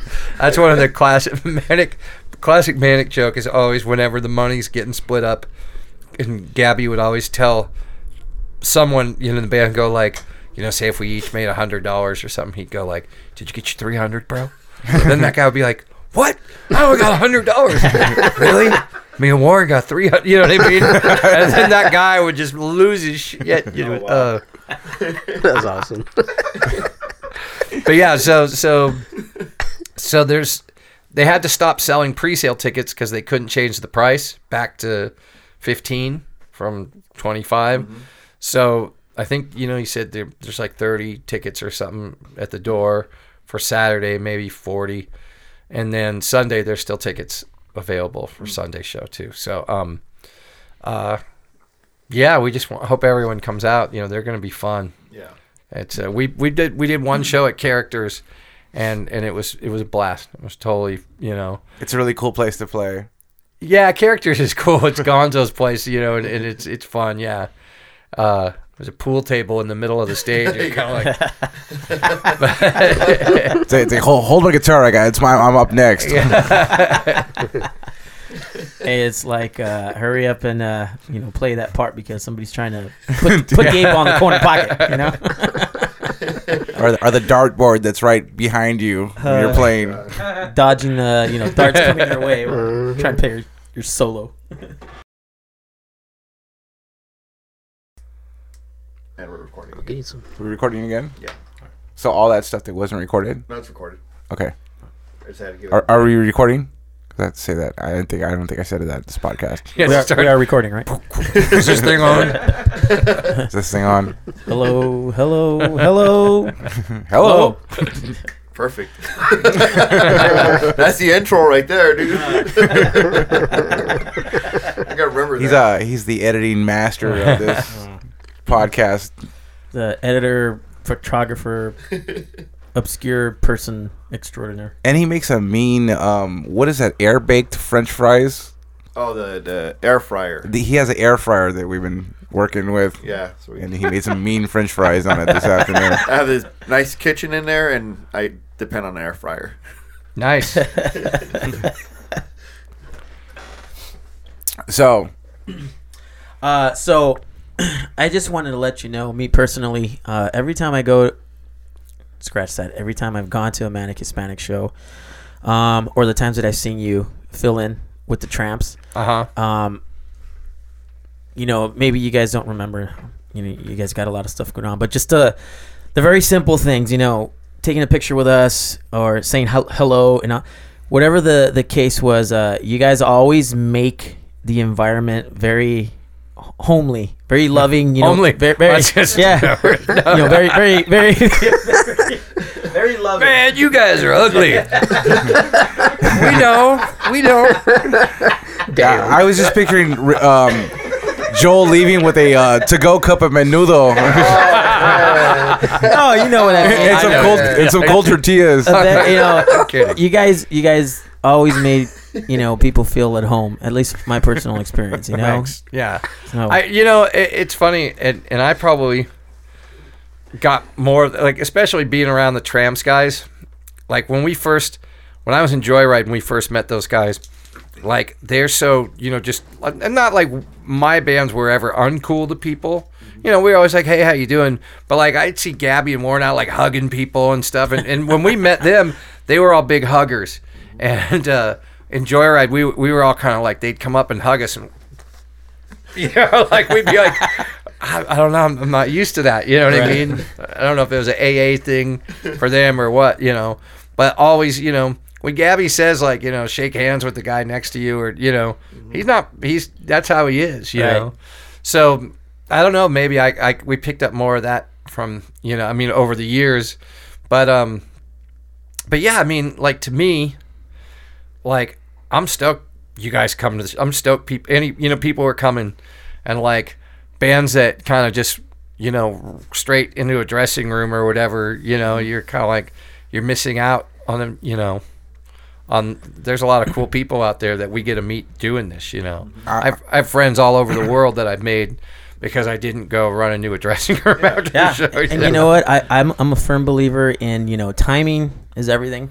You know, and I mean we followed the adolescents growing up as kids. You know, um, and then as we as we've grown grown throughout the years as musicians ourselves, you know, uh, you know we we we take what we've learned from people like yourself and Gabby and the Tramps and you know Agent Orange and everyone and, and you know the entire OC punk movement as a whole. Um, and it's really, at least for me, has a you know really shaped me as far as what I wanted to be as a musician and a songwriter.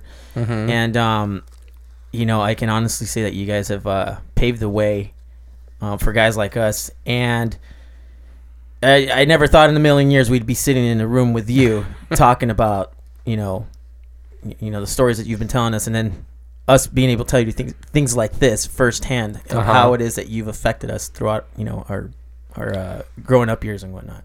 You know, I think one of the great things about punk rock is is that that kind of it seemed like before punk rock that wasn't possible in all kind of you know what I mean. Like Right.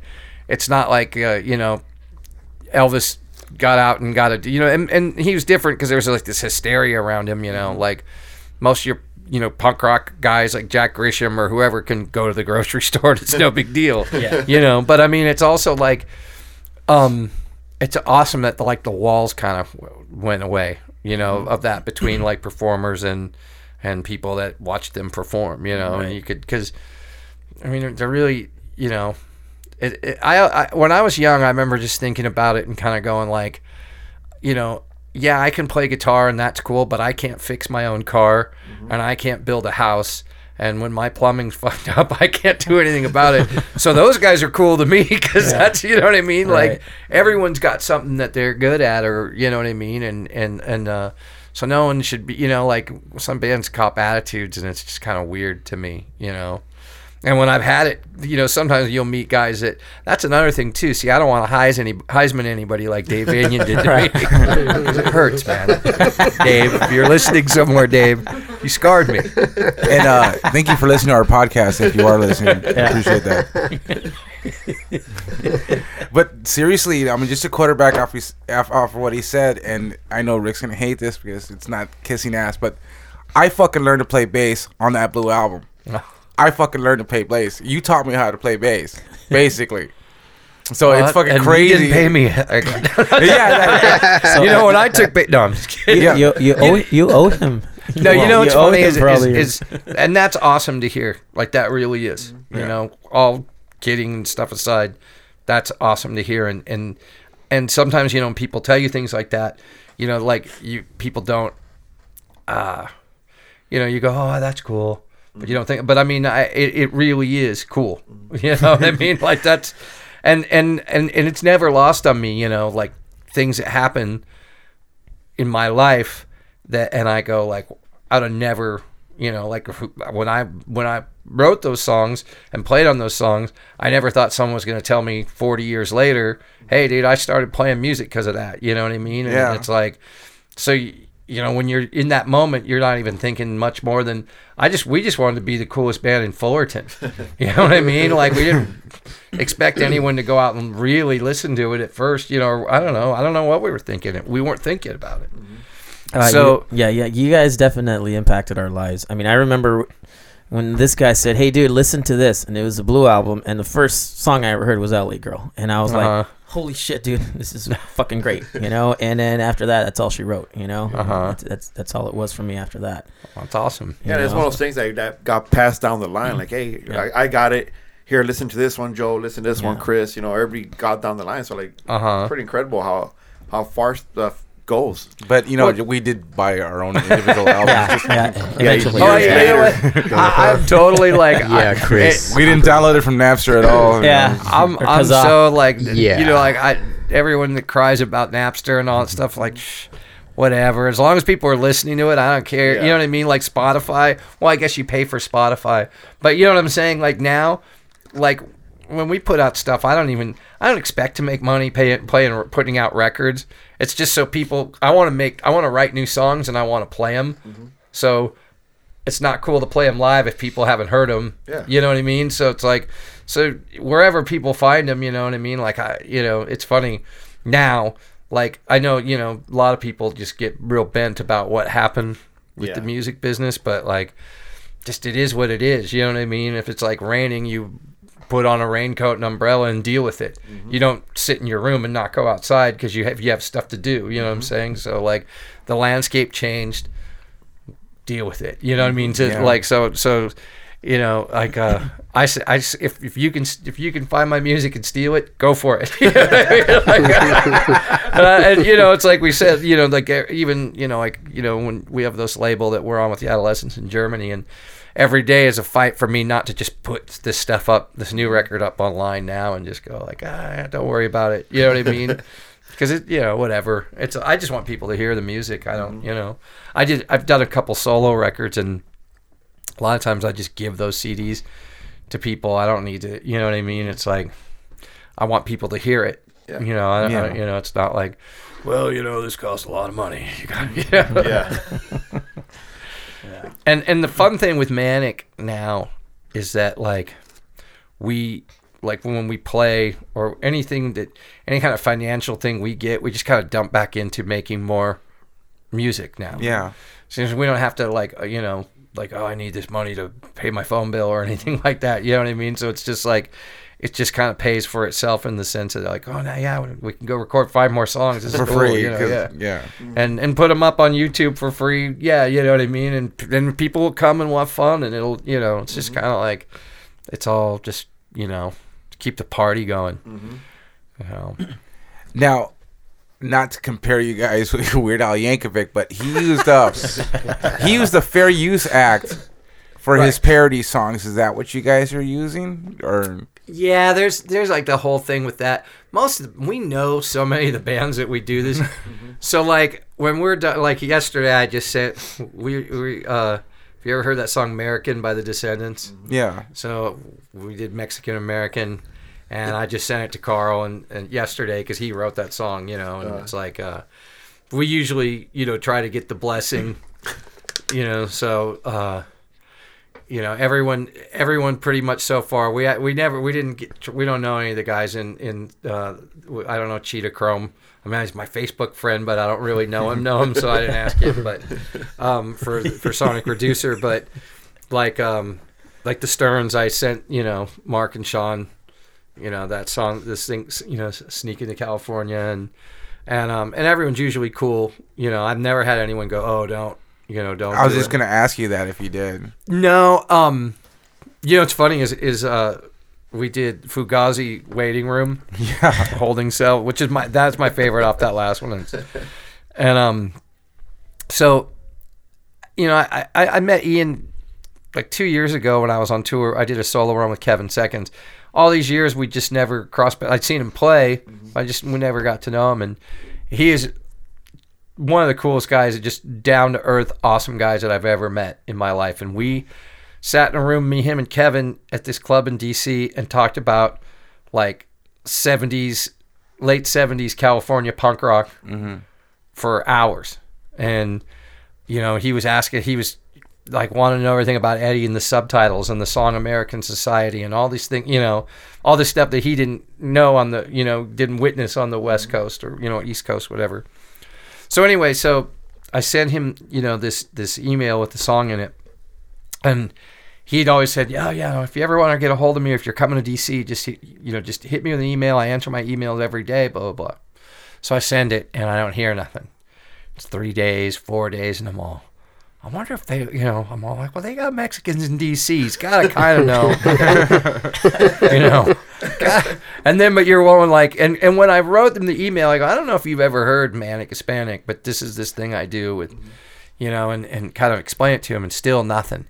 And about 10 days in, I was just about, I was like, I'm going to, I'm going to send it to Brian Baker and go, hey, s- hit up Ian. And I know, you know, I know you were in minor threat and not Fugazi, but see if he'll give us permission because I don't want to do it without him saying it's cool, you know. Mm-hmm. And then that night, I got an email from him, and he's all, "Dude, I was, I was, I drove my family. We went to Chicago on a family trip, and kind of stayed off the internet. And I've just been, you know, hanging with my my wife and kid, and you know, blah blah blah. Love the song. It's funny. Go ahead and do it. And when you press it, send it to us. And you know, super cool and super good with it. You know, so I was like, "Whew." That was a sigh of relief because it was like, because we didn't want to put it even on YouTube until, you know. Until he got his blessing. Yeah, and like the Bouncing Souls guys, we'd done Mas Chingones like like a lot live so for years, so they knew about it and they were already like, yeah, go ahead, you know. So um and teardrop uh, teardrop on my eye that you know I called Kevin the night we finished that and I sent it to him.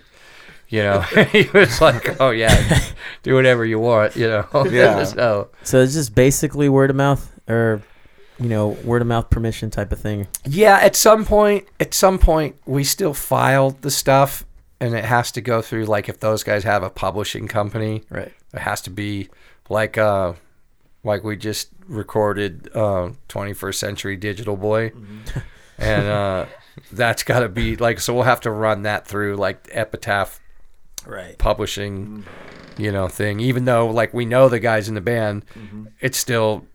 You know, like there's there's certain things you kind of have to just do. You know, Yeah, you gotta let the lawyers. Yeah. Yeah. Politics behind it. Yeah. Business and politics is still a thing, yeah. Right. But I mean, like with with Sneak into California, the Sterns own their publishing and own all this stuff. So it was just e- they, you know, they go, yeah, we're not going to go after you. Put it out, and you know, um, I think when when we were on their label and putting out records. I, I'm sure they were pretty cavalier with their attitude toward publishing for the other bands too. Right, so I don't even know. no, I didn't mean that, Sean. I'm sure you paid everybody but you know in that in that whole thing with with cover songs and all that is yeah like like there's the the it, there's parody and then there, you know what i mean there, there's, there's certain things that you know is it like if you if your song's like a straight parody then i don't think you have to pay anyone but if it's just like uh you change the words but it's not a parody of that song, then you do. You know, I mean, it's like it's. I our, Mo, our other guitar player, he handles all. I'm like, I just go like, Hands off. I'm a better guitar player than him, but he's a better businessman than I am. and that's why he's in the band. exactly, exactly. Everyone's Deals got with- their everyone's got their jobs. You Deals know? with all the red tape. Yep. Yeah. Yeah, he's well. He worked at the label when uh, at Doctor Dream. When that's how I met him, and uh, you know, so he's yeah, it's he's got a he's got a good head for all that stuff. You know, and, uh, so I, it's nice to be able to just leave it all someone, that part of it to someone and just else. be the artist. Yeah. Well, you know, in, in in all my other bands, like a lot of times, you know, I end up running, you know, even you know, like I mean, like Tony and I run the adolescents thing. We don't want a manager. It's like I don't need some guy that's gonna come in and tell me what to do or what not to do. I've done this long enough, you know. But sometimes it's good to have, you know, the more guys that can help out with that. You know, Ephraim's real, uh, you know, on the ball about like merchandise and stuff for Manic, like you know, so he kind of runs the the uh, web page, you know, stuff for that, or you know what I mean. So it's like having other people, so you're not all doing it just one guy is kind of fun. Because all I wanted for Christmas for the past two years was a Manic Hispanic T-shirt, and you can't find one online. Are you bringing the merchandise back? Yeah, yeah, that's being sorted out right now. We'll have a web page up with um, with all that stuff. Ephraim's in Europe with uh, or in London with, Death uh, by Stereo? Stereo. Yeah. he gets home. Today played their last show today. Tonight for them was like about five hours ago, so he'll be probably on a plane in like three or four hours and, and on his way out. So, so yeah, and and we're gonna have stuff. There's gonna be back in brown shirts, you know, off that that new record at the show, and um, I'm trying to get Louis to do like uh, because we just did it real quick. I don't know if you saw that Low Riders from Mars Yeah. poster thing, mm-hmm. but I want him to do like a way more detailed, like you know, we make a shirt for that too. And That- bring back, if you could just get one suggestion, bring back the Vatos Locos Forever shirt. Yeah, I think we are. I think all of it's gonna. It's all of it's gonna. You know, like the guy that that made all our stuff for us has all those screens, so oh, it's just a matter of you know. And if you order it online, I think that's even easier because then they can go, oh yeah, we just you know we need to make one of these, and they do it. You know, Oh, that's cool. where you know if we make 50 of them and take them to a show if, if you're late you know what I mean some might get them or or sometimes we get stuck with 50 shirts afterwards, right? You put them in your trunk. No, you put them in your trunk. you know uh, that happened at that band I play in punk rock karaoke and that was a band that never like I, no one ever just bought shirts for punk rock mm-hmm. karaoke and we'd make them we do like a little tour. We make shirts and come home with almost all of them Oh wow. and at one point, it became like the hot potato. Like, dude, I don't, I got four boxes of these shirts in my house, and I was living in like in a small apartment in Long Beach, so I'm like dumping them off on, on Hetson, and then Hetson dumped them off on Melvin, and somehow we entered a tour in San Francisco, so they went home with Melvin when he was in the band, and I was out there with, I was doing a solo run, and I was playing with X, but I had like a, you know, it wasn't just me. I had a band with me, and we had a van and a trailer. And Melvin came by early, and we were just hanging out. We went and got some coffee, and he saw the trailer. So at the end of the night, he pulls up next to the trailer his car and goes, "Hey, dude, can you take these four boxes?" I mean, your trailer's not that full of stuff. I think you have room. It's been in my house for four fucking months. Yeah, yeah. And, and I finally, when I moved out of that pad in Long Beach, I just took those shirts to Goodwill finally. So they were like people running around with like punk rock karaoke shirts. So if you're lucky, you can buy a punk rock karaoke shirt for $1.99. Which Goodwill was it? Now I want one. well, it's always you know with the adolescents. One time we were on tour, and this is like in the '80s, and we were in Atlanta, and someone broke in a tra- the trailer and stole all our shirts while we were inside playing, like all the stuff that wasn't in the club. And the neighborhood was just like total ghetto, like you know. And I was just thinking later, if we wait like a week, it'd be so cool to cruise back and just see all these people. All these cholos with adolescent shirts. What was it? It was it was a black neighborhood, so that would be you know, just like oh, some kind of the big old afro cruiser around with a Balboa Fun Zone adolescent uh. shirt, you know, just like what's up, brother? You know, it's a nice shirt, Who designed your album covers, huh? huh? Um, well, it depends. Pretty badass album covers. which one? The Every single one I've seen, man, it was like it's like the artwork. I'm, I'm a, I, I love collecting vinyl, and that's one thing that draws me to it. So every time I see the album covers, it's like I look at them and I'm like, wow, this is Well- it's amazing stuff. the adolescents have used the last the same guy he's an artist from uh, spain uh, mario rivera rivera and he's done our last like six or seven records. Um, the uh, the manic stuff is kind of different guys every time you know? Uh, trying to think. Well grupo sexo was kind of easy. We just took the circle jerks cover and you know so th- th- those ones were easier um like the back and brown thing i i i you know i, I was with alex at, from alex's bar when I'm, i was thinking about it i came up with that and alex was the one that goes dude instead of a lightning bolt Use a cord." yeah use the cord like alex is like the the the auxiliary member that you know he kind of uh, he comes up with he comes up with some stuff every once in a while or ideas, and I'm all like, oh, dude, you know. and that was kind of how you know, like with Louis too, is like I, I kept going. I know there's somebody that you know what I mean that, that that's gonna do this, and I, I I know he's on the tip of my tongue, but I just can't think of it, you know. And we were tossing people back and forth, and then all of a sudden it was just like at the same time we almost went like Louis Perez, and then it was boom, yeah. And as soon as we both said it, we were like, yeah, you know. And uh, Nice. you know, I mean, he's he's he's awesome. Like that, I got you know that sneaking to California is him. Chonkla abusers him. I mean, he stepped in right away and and has been like, just knows that you know, brings it definitely. You know. And it's not, you know, that's a, a, tough gig for anyone, I would think. You know what I mean? It's because I don't want people to ever go, oh, you know, he's trying to replace Gabby, because he's not. Mm-hmm. He's just another guy in this you know dumb comedy thing we do you know but he it, but and he grew up listening to it mm-hmm. so for him it's just like you know you know it's it's he knows the jokes because he grew up listening you know like in the car with him so he's just like oh yeah i can do this you know so it's it's awesome it's really cool I think I think you guys have a you know always had a perfect formula of the I guess I hate to say that word because I'm, I'm not Mexican the Chicano culture and punk rock and how it just infused together. I think it was just Uh-huh. like a perfect mashup of, of it. I mean, just have it's like your own niche, you know. Yeah, I mean, well, you know, it's it's funny because it's like as soon as it started like coming together like that, like then it was like, oh yeah, this all works and this works and it, you know what I mean? It's like it, it kind of and and and it what's great is like uh like I got a brother-in-law and you know he grew up in in L.A. and and he never heard punk rock though like that wasn't his trip but he's Mexican, and as soon as he heard that stuff, he's all like, "Dude, this is great," and he thought we wrote all the songs. And I'm all, "No, no, I wish I did." Just the lyrics, just the lyrics. But uh, every once in a while, he'd go like, "Why does Gabby say manos instead of manos?" And I'm all, I, "You, you got to ask him," you know.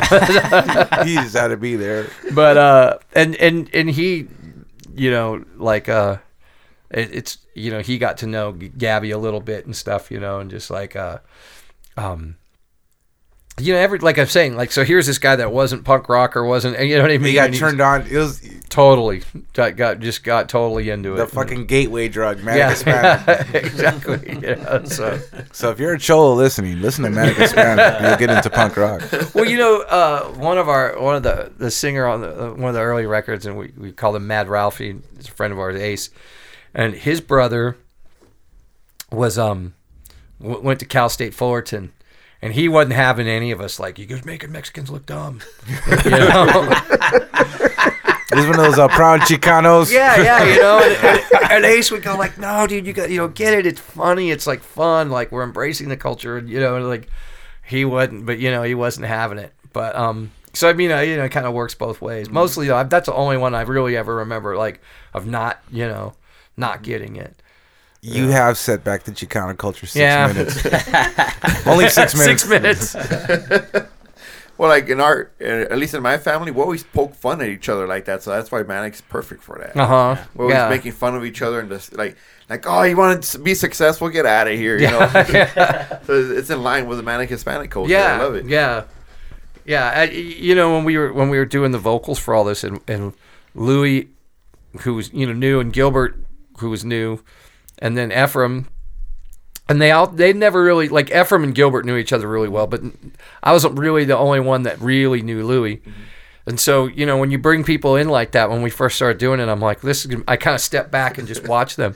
And by the end, it was like three brothers. You know what I mean? You know, just you know, like, and uh, and uh, if you heard the the song uh, "Teardrop on My Eye," like all that ad lib stuff beforehand, that was just them in a room with the mic, you know, and, and uh, just playing with each other. And, it, and by the end of it, like I, I remember I called Warren and I go, "Oh, dude, this is gonna work. These guys they click together really well, you know."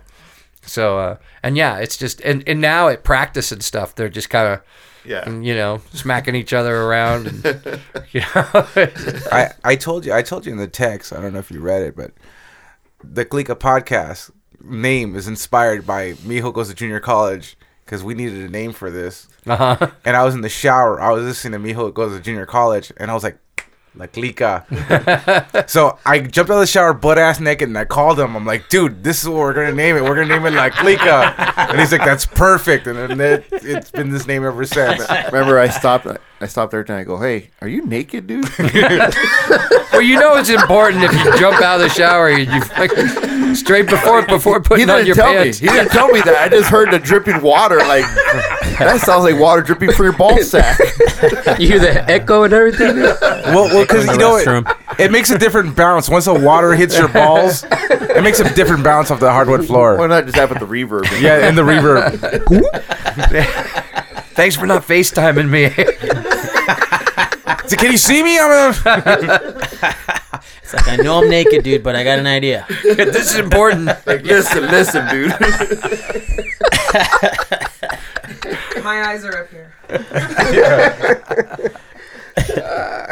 I just can't get that visual out of my head now. You ruined it. It was going so hey, well, hey, you did it yourself. We're changing the name now, dude. And Joe please- calls me naked. That's a different story. Yeah, yeah. It, it's more of a more of a well more polished, more chiseled physique. It's it's Evian water. I'm pretty from his sure- balls. I'm pretty sure I look like Grover naked. You look like like a dripping wet snuffleupagus. there you go. Man, now I can't watch Sesame Street no more. Sesame Street is sponsored by the number four and the sound of Chris's water dripping off his balls. Uh, a uh, a dripping wet snuffleupagus, but no trunk. Oh, okay. Where the hell did this go? This went south really fast. Visuals are. It went from a compliment to straight trash. Okay, I'm so sorry about this. This is what we do. That's okay. I feel right at home.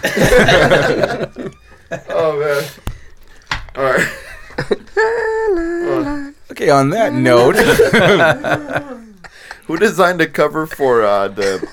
Uh, God, what was it the crop dusting the the new album? That was at Mario Mario Rivera. That was Tony's idea. Oh, like a, a lot of times, that's you know Tony will come up with the idea and then he just kind of fleshes it out I- for him. And I yeah, love that cover. The That's- minute I saw, like, that's awesome. I would, I need to get that. yeah, yeah. We're gonna make shirts of that. Oh yeah. And on the back they say "Free Melania." nice. yeah, I, you know, I, I guess uh, when people hate a president, it makes for good punk rock albums, doesn't it? Well, you know, it's funny when we first started making the record, the first couple songs weren't very political, and I kind of was surprised because Tony's usually, you know, like on point with all that, or you know, I, like, and I go, I go, these are cool. They're, you know, and he goes, yeah, these were the lighthearted ones. He goes, I'm sure no one wants to hear me scream about Trump for the whole 45 minutes or whatever. but then he came in and started like the, the first song on the record is about Sarah Huckabee and it's called Queen of Denial, and it's, it's so good. And then there's a song um, that we do called Just Because, that and it's like just all the Trumpisms are, make it into the lyrics, you know, covfefe and all these different things, you know. And the chorus basically just goes, just because, just because, just because, fuck you. you know, 'cause, like, That's nice. and, uh, so yeah, you know, uh, I, it's funny. I, I, you know, my my folks are my parents are conservative, you know, like, and so you know, and, and you know, even most conservative people I know are uncomfortable with that guy and all of his actions and stuff too, you know. But uh, you know, my mom saw that cover and she was like, kind of, oh, Stephen, you know, the come on, it's funny.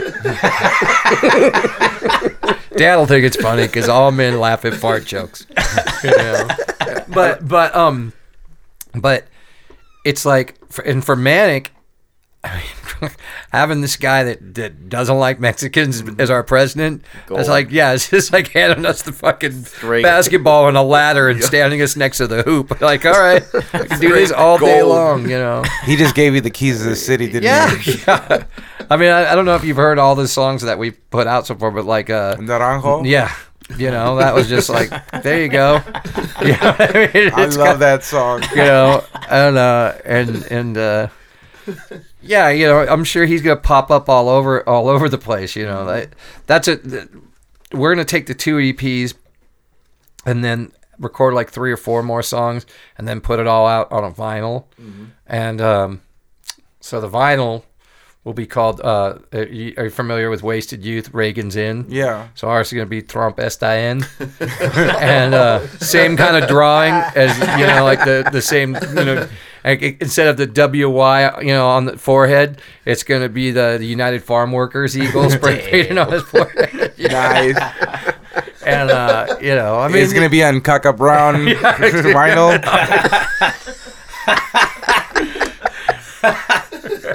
That's really badass. yeah, you know.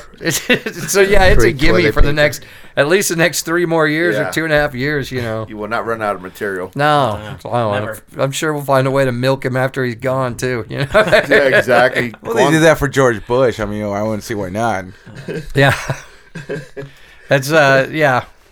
Oh god. Who someone put up oh god when we put up Naranjo too someone goes Ephraim or- or on the manic page you know it said it's about the worst presidente you know whatever and some guy goes oh you wrote a song about Obama I like first of all like, you can't even joke about that one Yeah, but- really. but you know, it's like I was I trip out, you know, I like uh I trip out on guys that come out of like the punk rock scene stuff that back him Really? Trump, yeah, because you know what I mean. It's like, you know, Oil water. It's, Yeah, yeah. There's no, there's no common ground there. yeah. I mean, you know, I, I know my I know my mom all the time kind of tries freaks out like how did I become this lefty Yeah. communist that you know Yeah.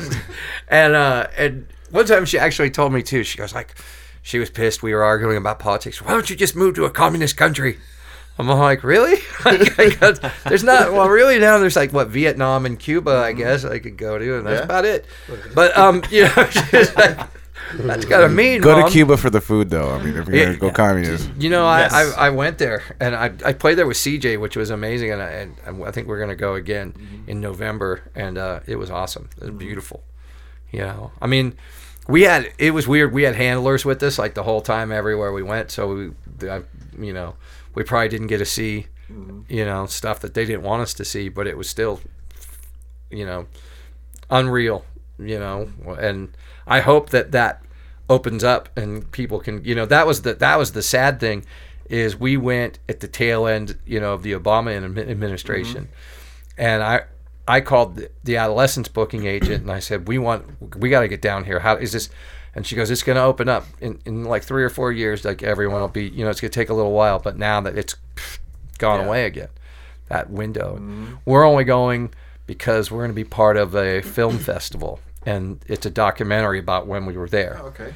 so we can kind of squeak back in. That's kind of cool. yeah. I, I saw that. I saw a documentary on Netflix about uh, Cuba and the cameraman. That's what it was called. And um, this guy just follows. You know, just been going to Cuba for for about thirty years. Uh-huh. And he follows Fidel Castro around. Fidel Castro just picked him up and just made him his little buddy. I mean, it, it, it gave uh, Fidel Castro a very human side. It was, it was crazy. Uh huh.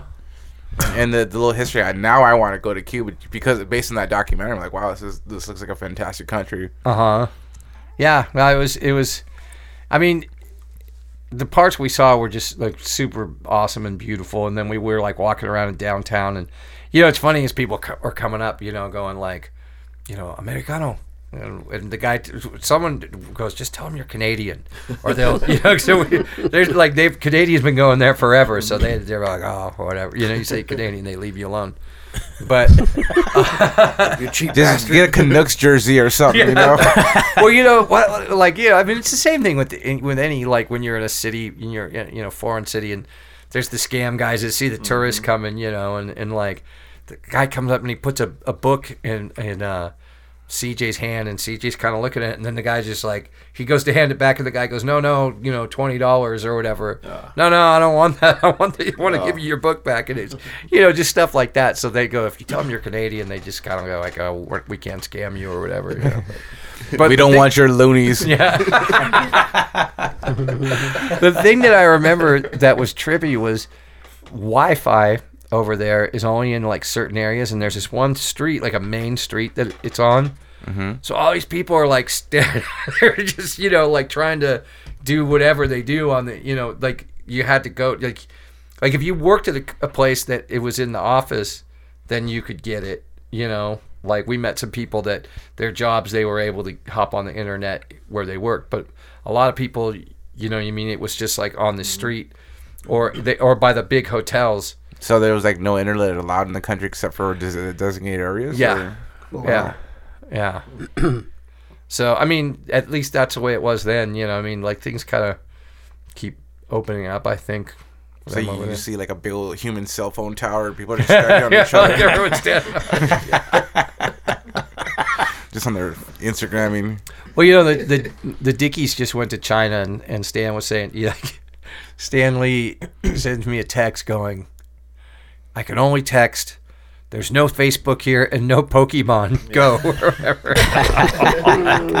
I go, dude, you are in China. Go walk around and check Yeah. stuff out. You know, don't go p- sit on Facebook. You know? Yeah, stop looking for that Pikachu on the suicide net. You know, oh, that's his. He's so into all that. He's he's Stan has lost his mind about, uh, with the Pokemon Go. It's so great watching this guy. You know, mm-hmm.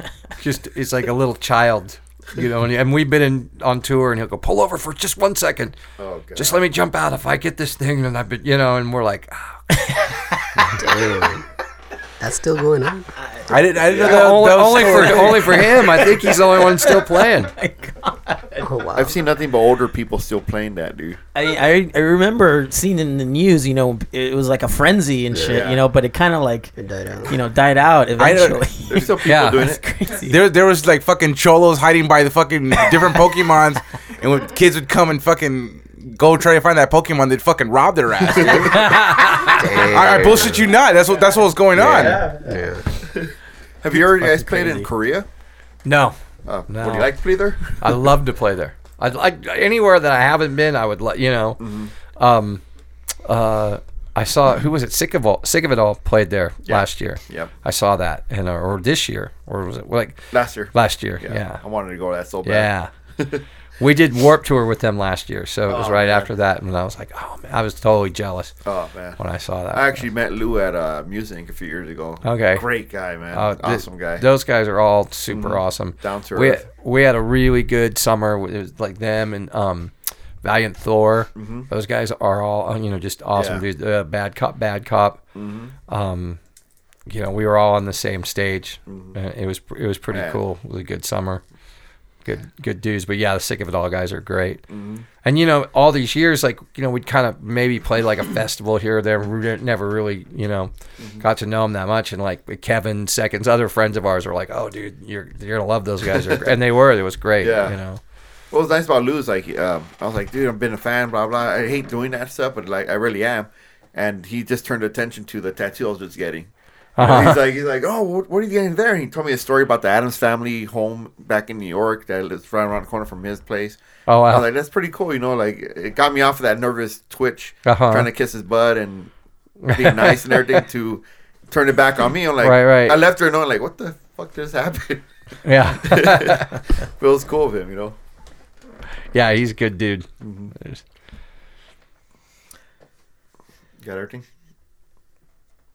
Anything else? He's always the last question. That's why. Yeah, he's been the last question. like, all right, Well- let's go. And then, hey, wait a minute. I got one last question. Monique, do you have a question? I don't. Okay. Thoroughly. I got one little small one, maybe. See, Um, No, this is one question in 85 parts. You guys were big. Uh, you guys influenced a lot of skate skateboarders, man. Uh huh. Were you guys in? Were you guys ever into all that? Uh, well, when I was in Agent Orange, Mike was the skateboard guy, like at our junior high. Um, so I mean, I we I never I never was like, I never skated, but I would watch him, you know, just do tricks in front of my house or his house or whatever, you know, and um, but we played like a lot of uh, like in, even in the adolescents and stuff like skateboard events and stuff, you know, it was always like that early skateboard in punk rock culture just kind of that was another thing that just meshed so well you know? And uh and so watching all those guys and uh Dan Colburn who played in the adolescents like during the Brats and Battalion era like he's a skater and he still skates I think you know? And uh so yeah you know and you know it's funny I I I don't know. Last time I remember knowing where this picture was, it was I had it up on MySpace. That's how old it was. but we have a, we were taking band photos at the Henry Fonda mm-hmm. Theater, and Tony Hawk was at our show, oh, and he photobombed us in this picture. so it's totally rad. We're like all trying to look like oh we're a band because we t- we are horrible at band photos. Like adolescents, we're like getting all five of us to try to like you know like that's the one thing I've always like some bands just look cool. Mm-hmm. Social Distortion always just looks cool whenever picture they're taken. we never look. We're not cool. we're not gonna look cool. You know what I mean? And it's just like so. It's kind of like we almost go into it going like, look, we know we're not cool. So just take like four pictures of us standing here with our hands in our pockets, and mm-hmm. then we'll split because we don't have time for any of this. But anyway, we're all lined up trying to look cool, and then there's Tony Hawk popping his head. Nice. That's awesome. yeah, because every time I see a you know skateboard any kind of video, I always see you know punk music in the background, so I know that's a big influence. in yeah, everybody. yeah. Well, all the all the guys that you know, like all the guys coming to the shows back then, you know, I think they all, you know, were skaters and stuff too. So there was a lot of that surfing, skating thing, you know. You know, I trip out. These guys got like 18 years on me, and I look at a skateboard and I already broke my hip.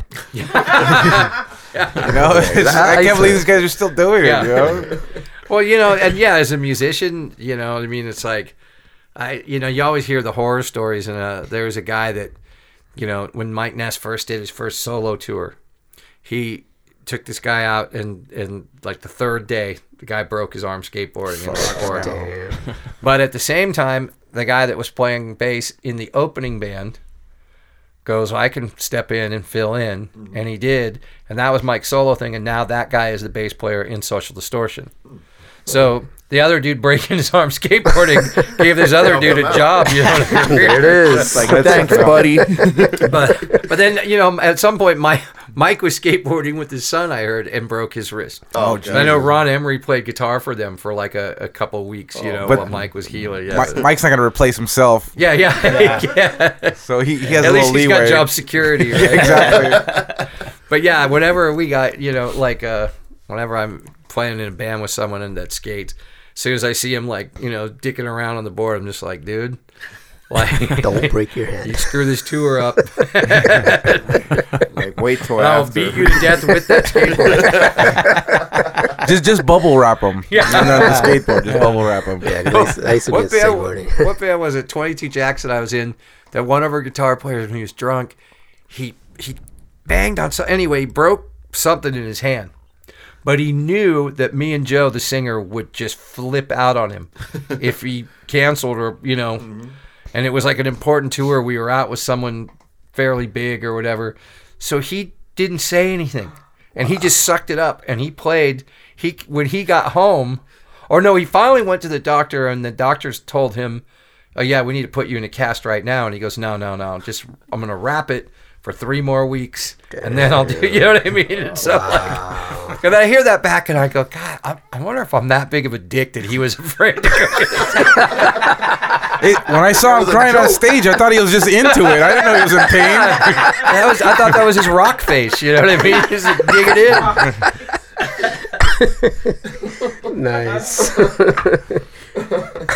Johnny, don't be a hero. But you know, you you like I we always joke around now with the adolescents is like we set certain standards or whatever. Like I, I don't know if you can, you can't really tell anymore, but I lopped off the tip of my thumb in Brazil, and about six hours before we were supposed to play, and we were like day drinking in the city called Santos, and I got back to my room and I wanted to put the AC on, and I was trying to figure out how to close the window, and I figured it out, and it dropped on my hand and lopped off like the tip of my thumb.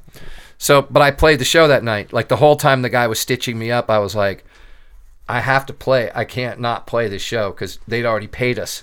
So, like, they that's South America. They wire you the money before you even go down there. So I'm like, I can't give it back. I already spent it. So, so there's pictures of me playing, and then there's pictures I've seen after the show, and like, you know, we're hanging out with these kids, and and like in every picture, like I got my arm around him, but this hand's like way over here. Like, don't touch this hand. You know? and, and they're all covered in blood. Yeah.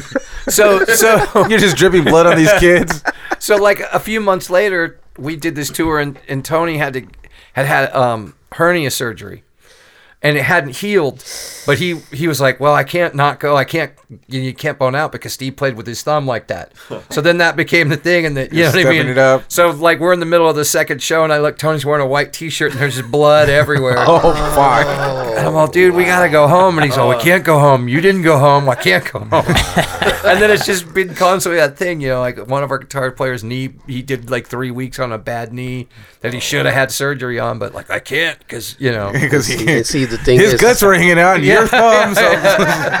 and see, you should have said we're not adolescents anymore. I know, I know. That's the sad thing is one day it's gonna happen. Like one of us is gonna lose a limb. if you would have just gotten this taken care of, the gangrene wouldn't have set in. It all started with that fucking thumb. I'm just telling you now. It did. The thumb was the. Can't change the name now. There's already gangrene. The AARPs. like the adults. Well, if you spent enough time with us in a van, you know that wasn't true.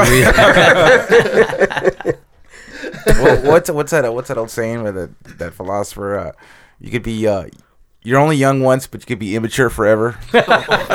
Nice. I'll back that. I, you know, I always say like sometimes CJ will, you know, especially like Dan Root and I, because we play in the adolescents and with CJ, and he's in the flock.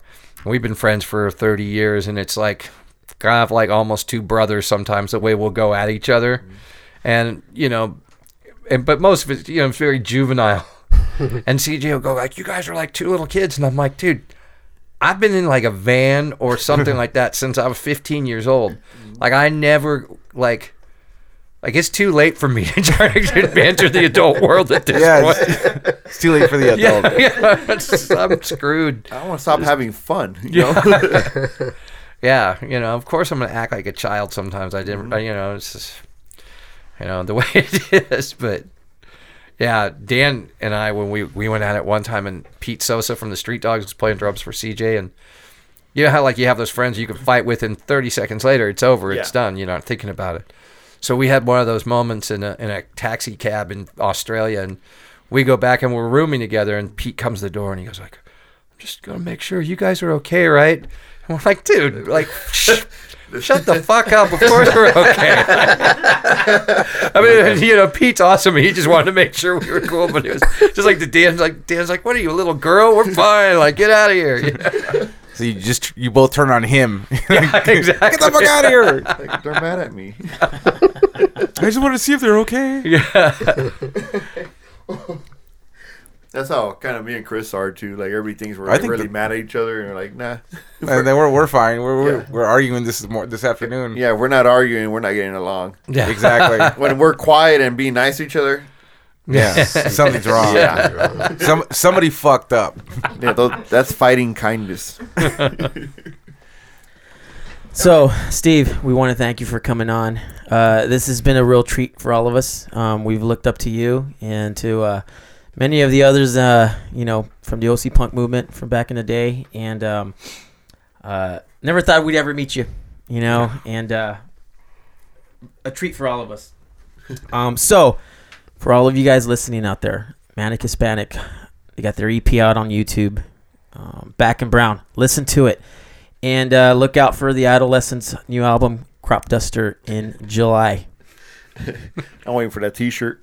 Yeah. yeah. I'm gonna wear that to work. for There's a bunch of Republicans at work. I want to wear that one of these days. Be like, what do you guys think about this one? They'll probably shoot me, huh? Wonder, wonder how I go over if I gave one to my mom for Christmas, man. Make it into an apron. mom, it's cool. You can spill all over him. His whole life's covered in shit anyway. It don't matter. Nice.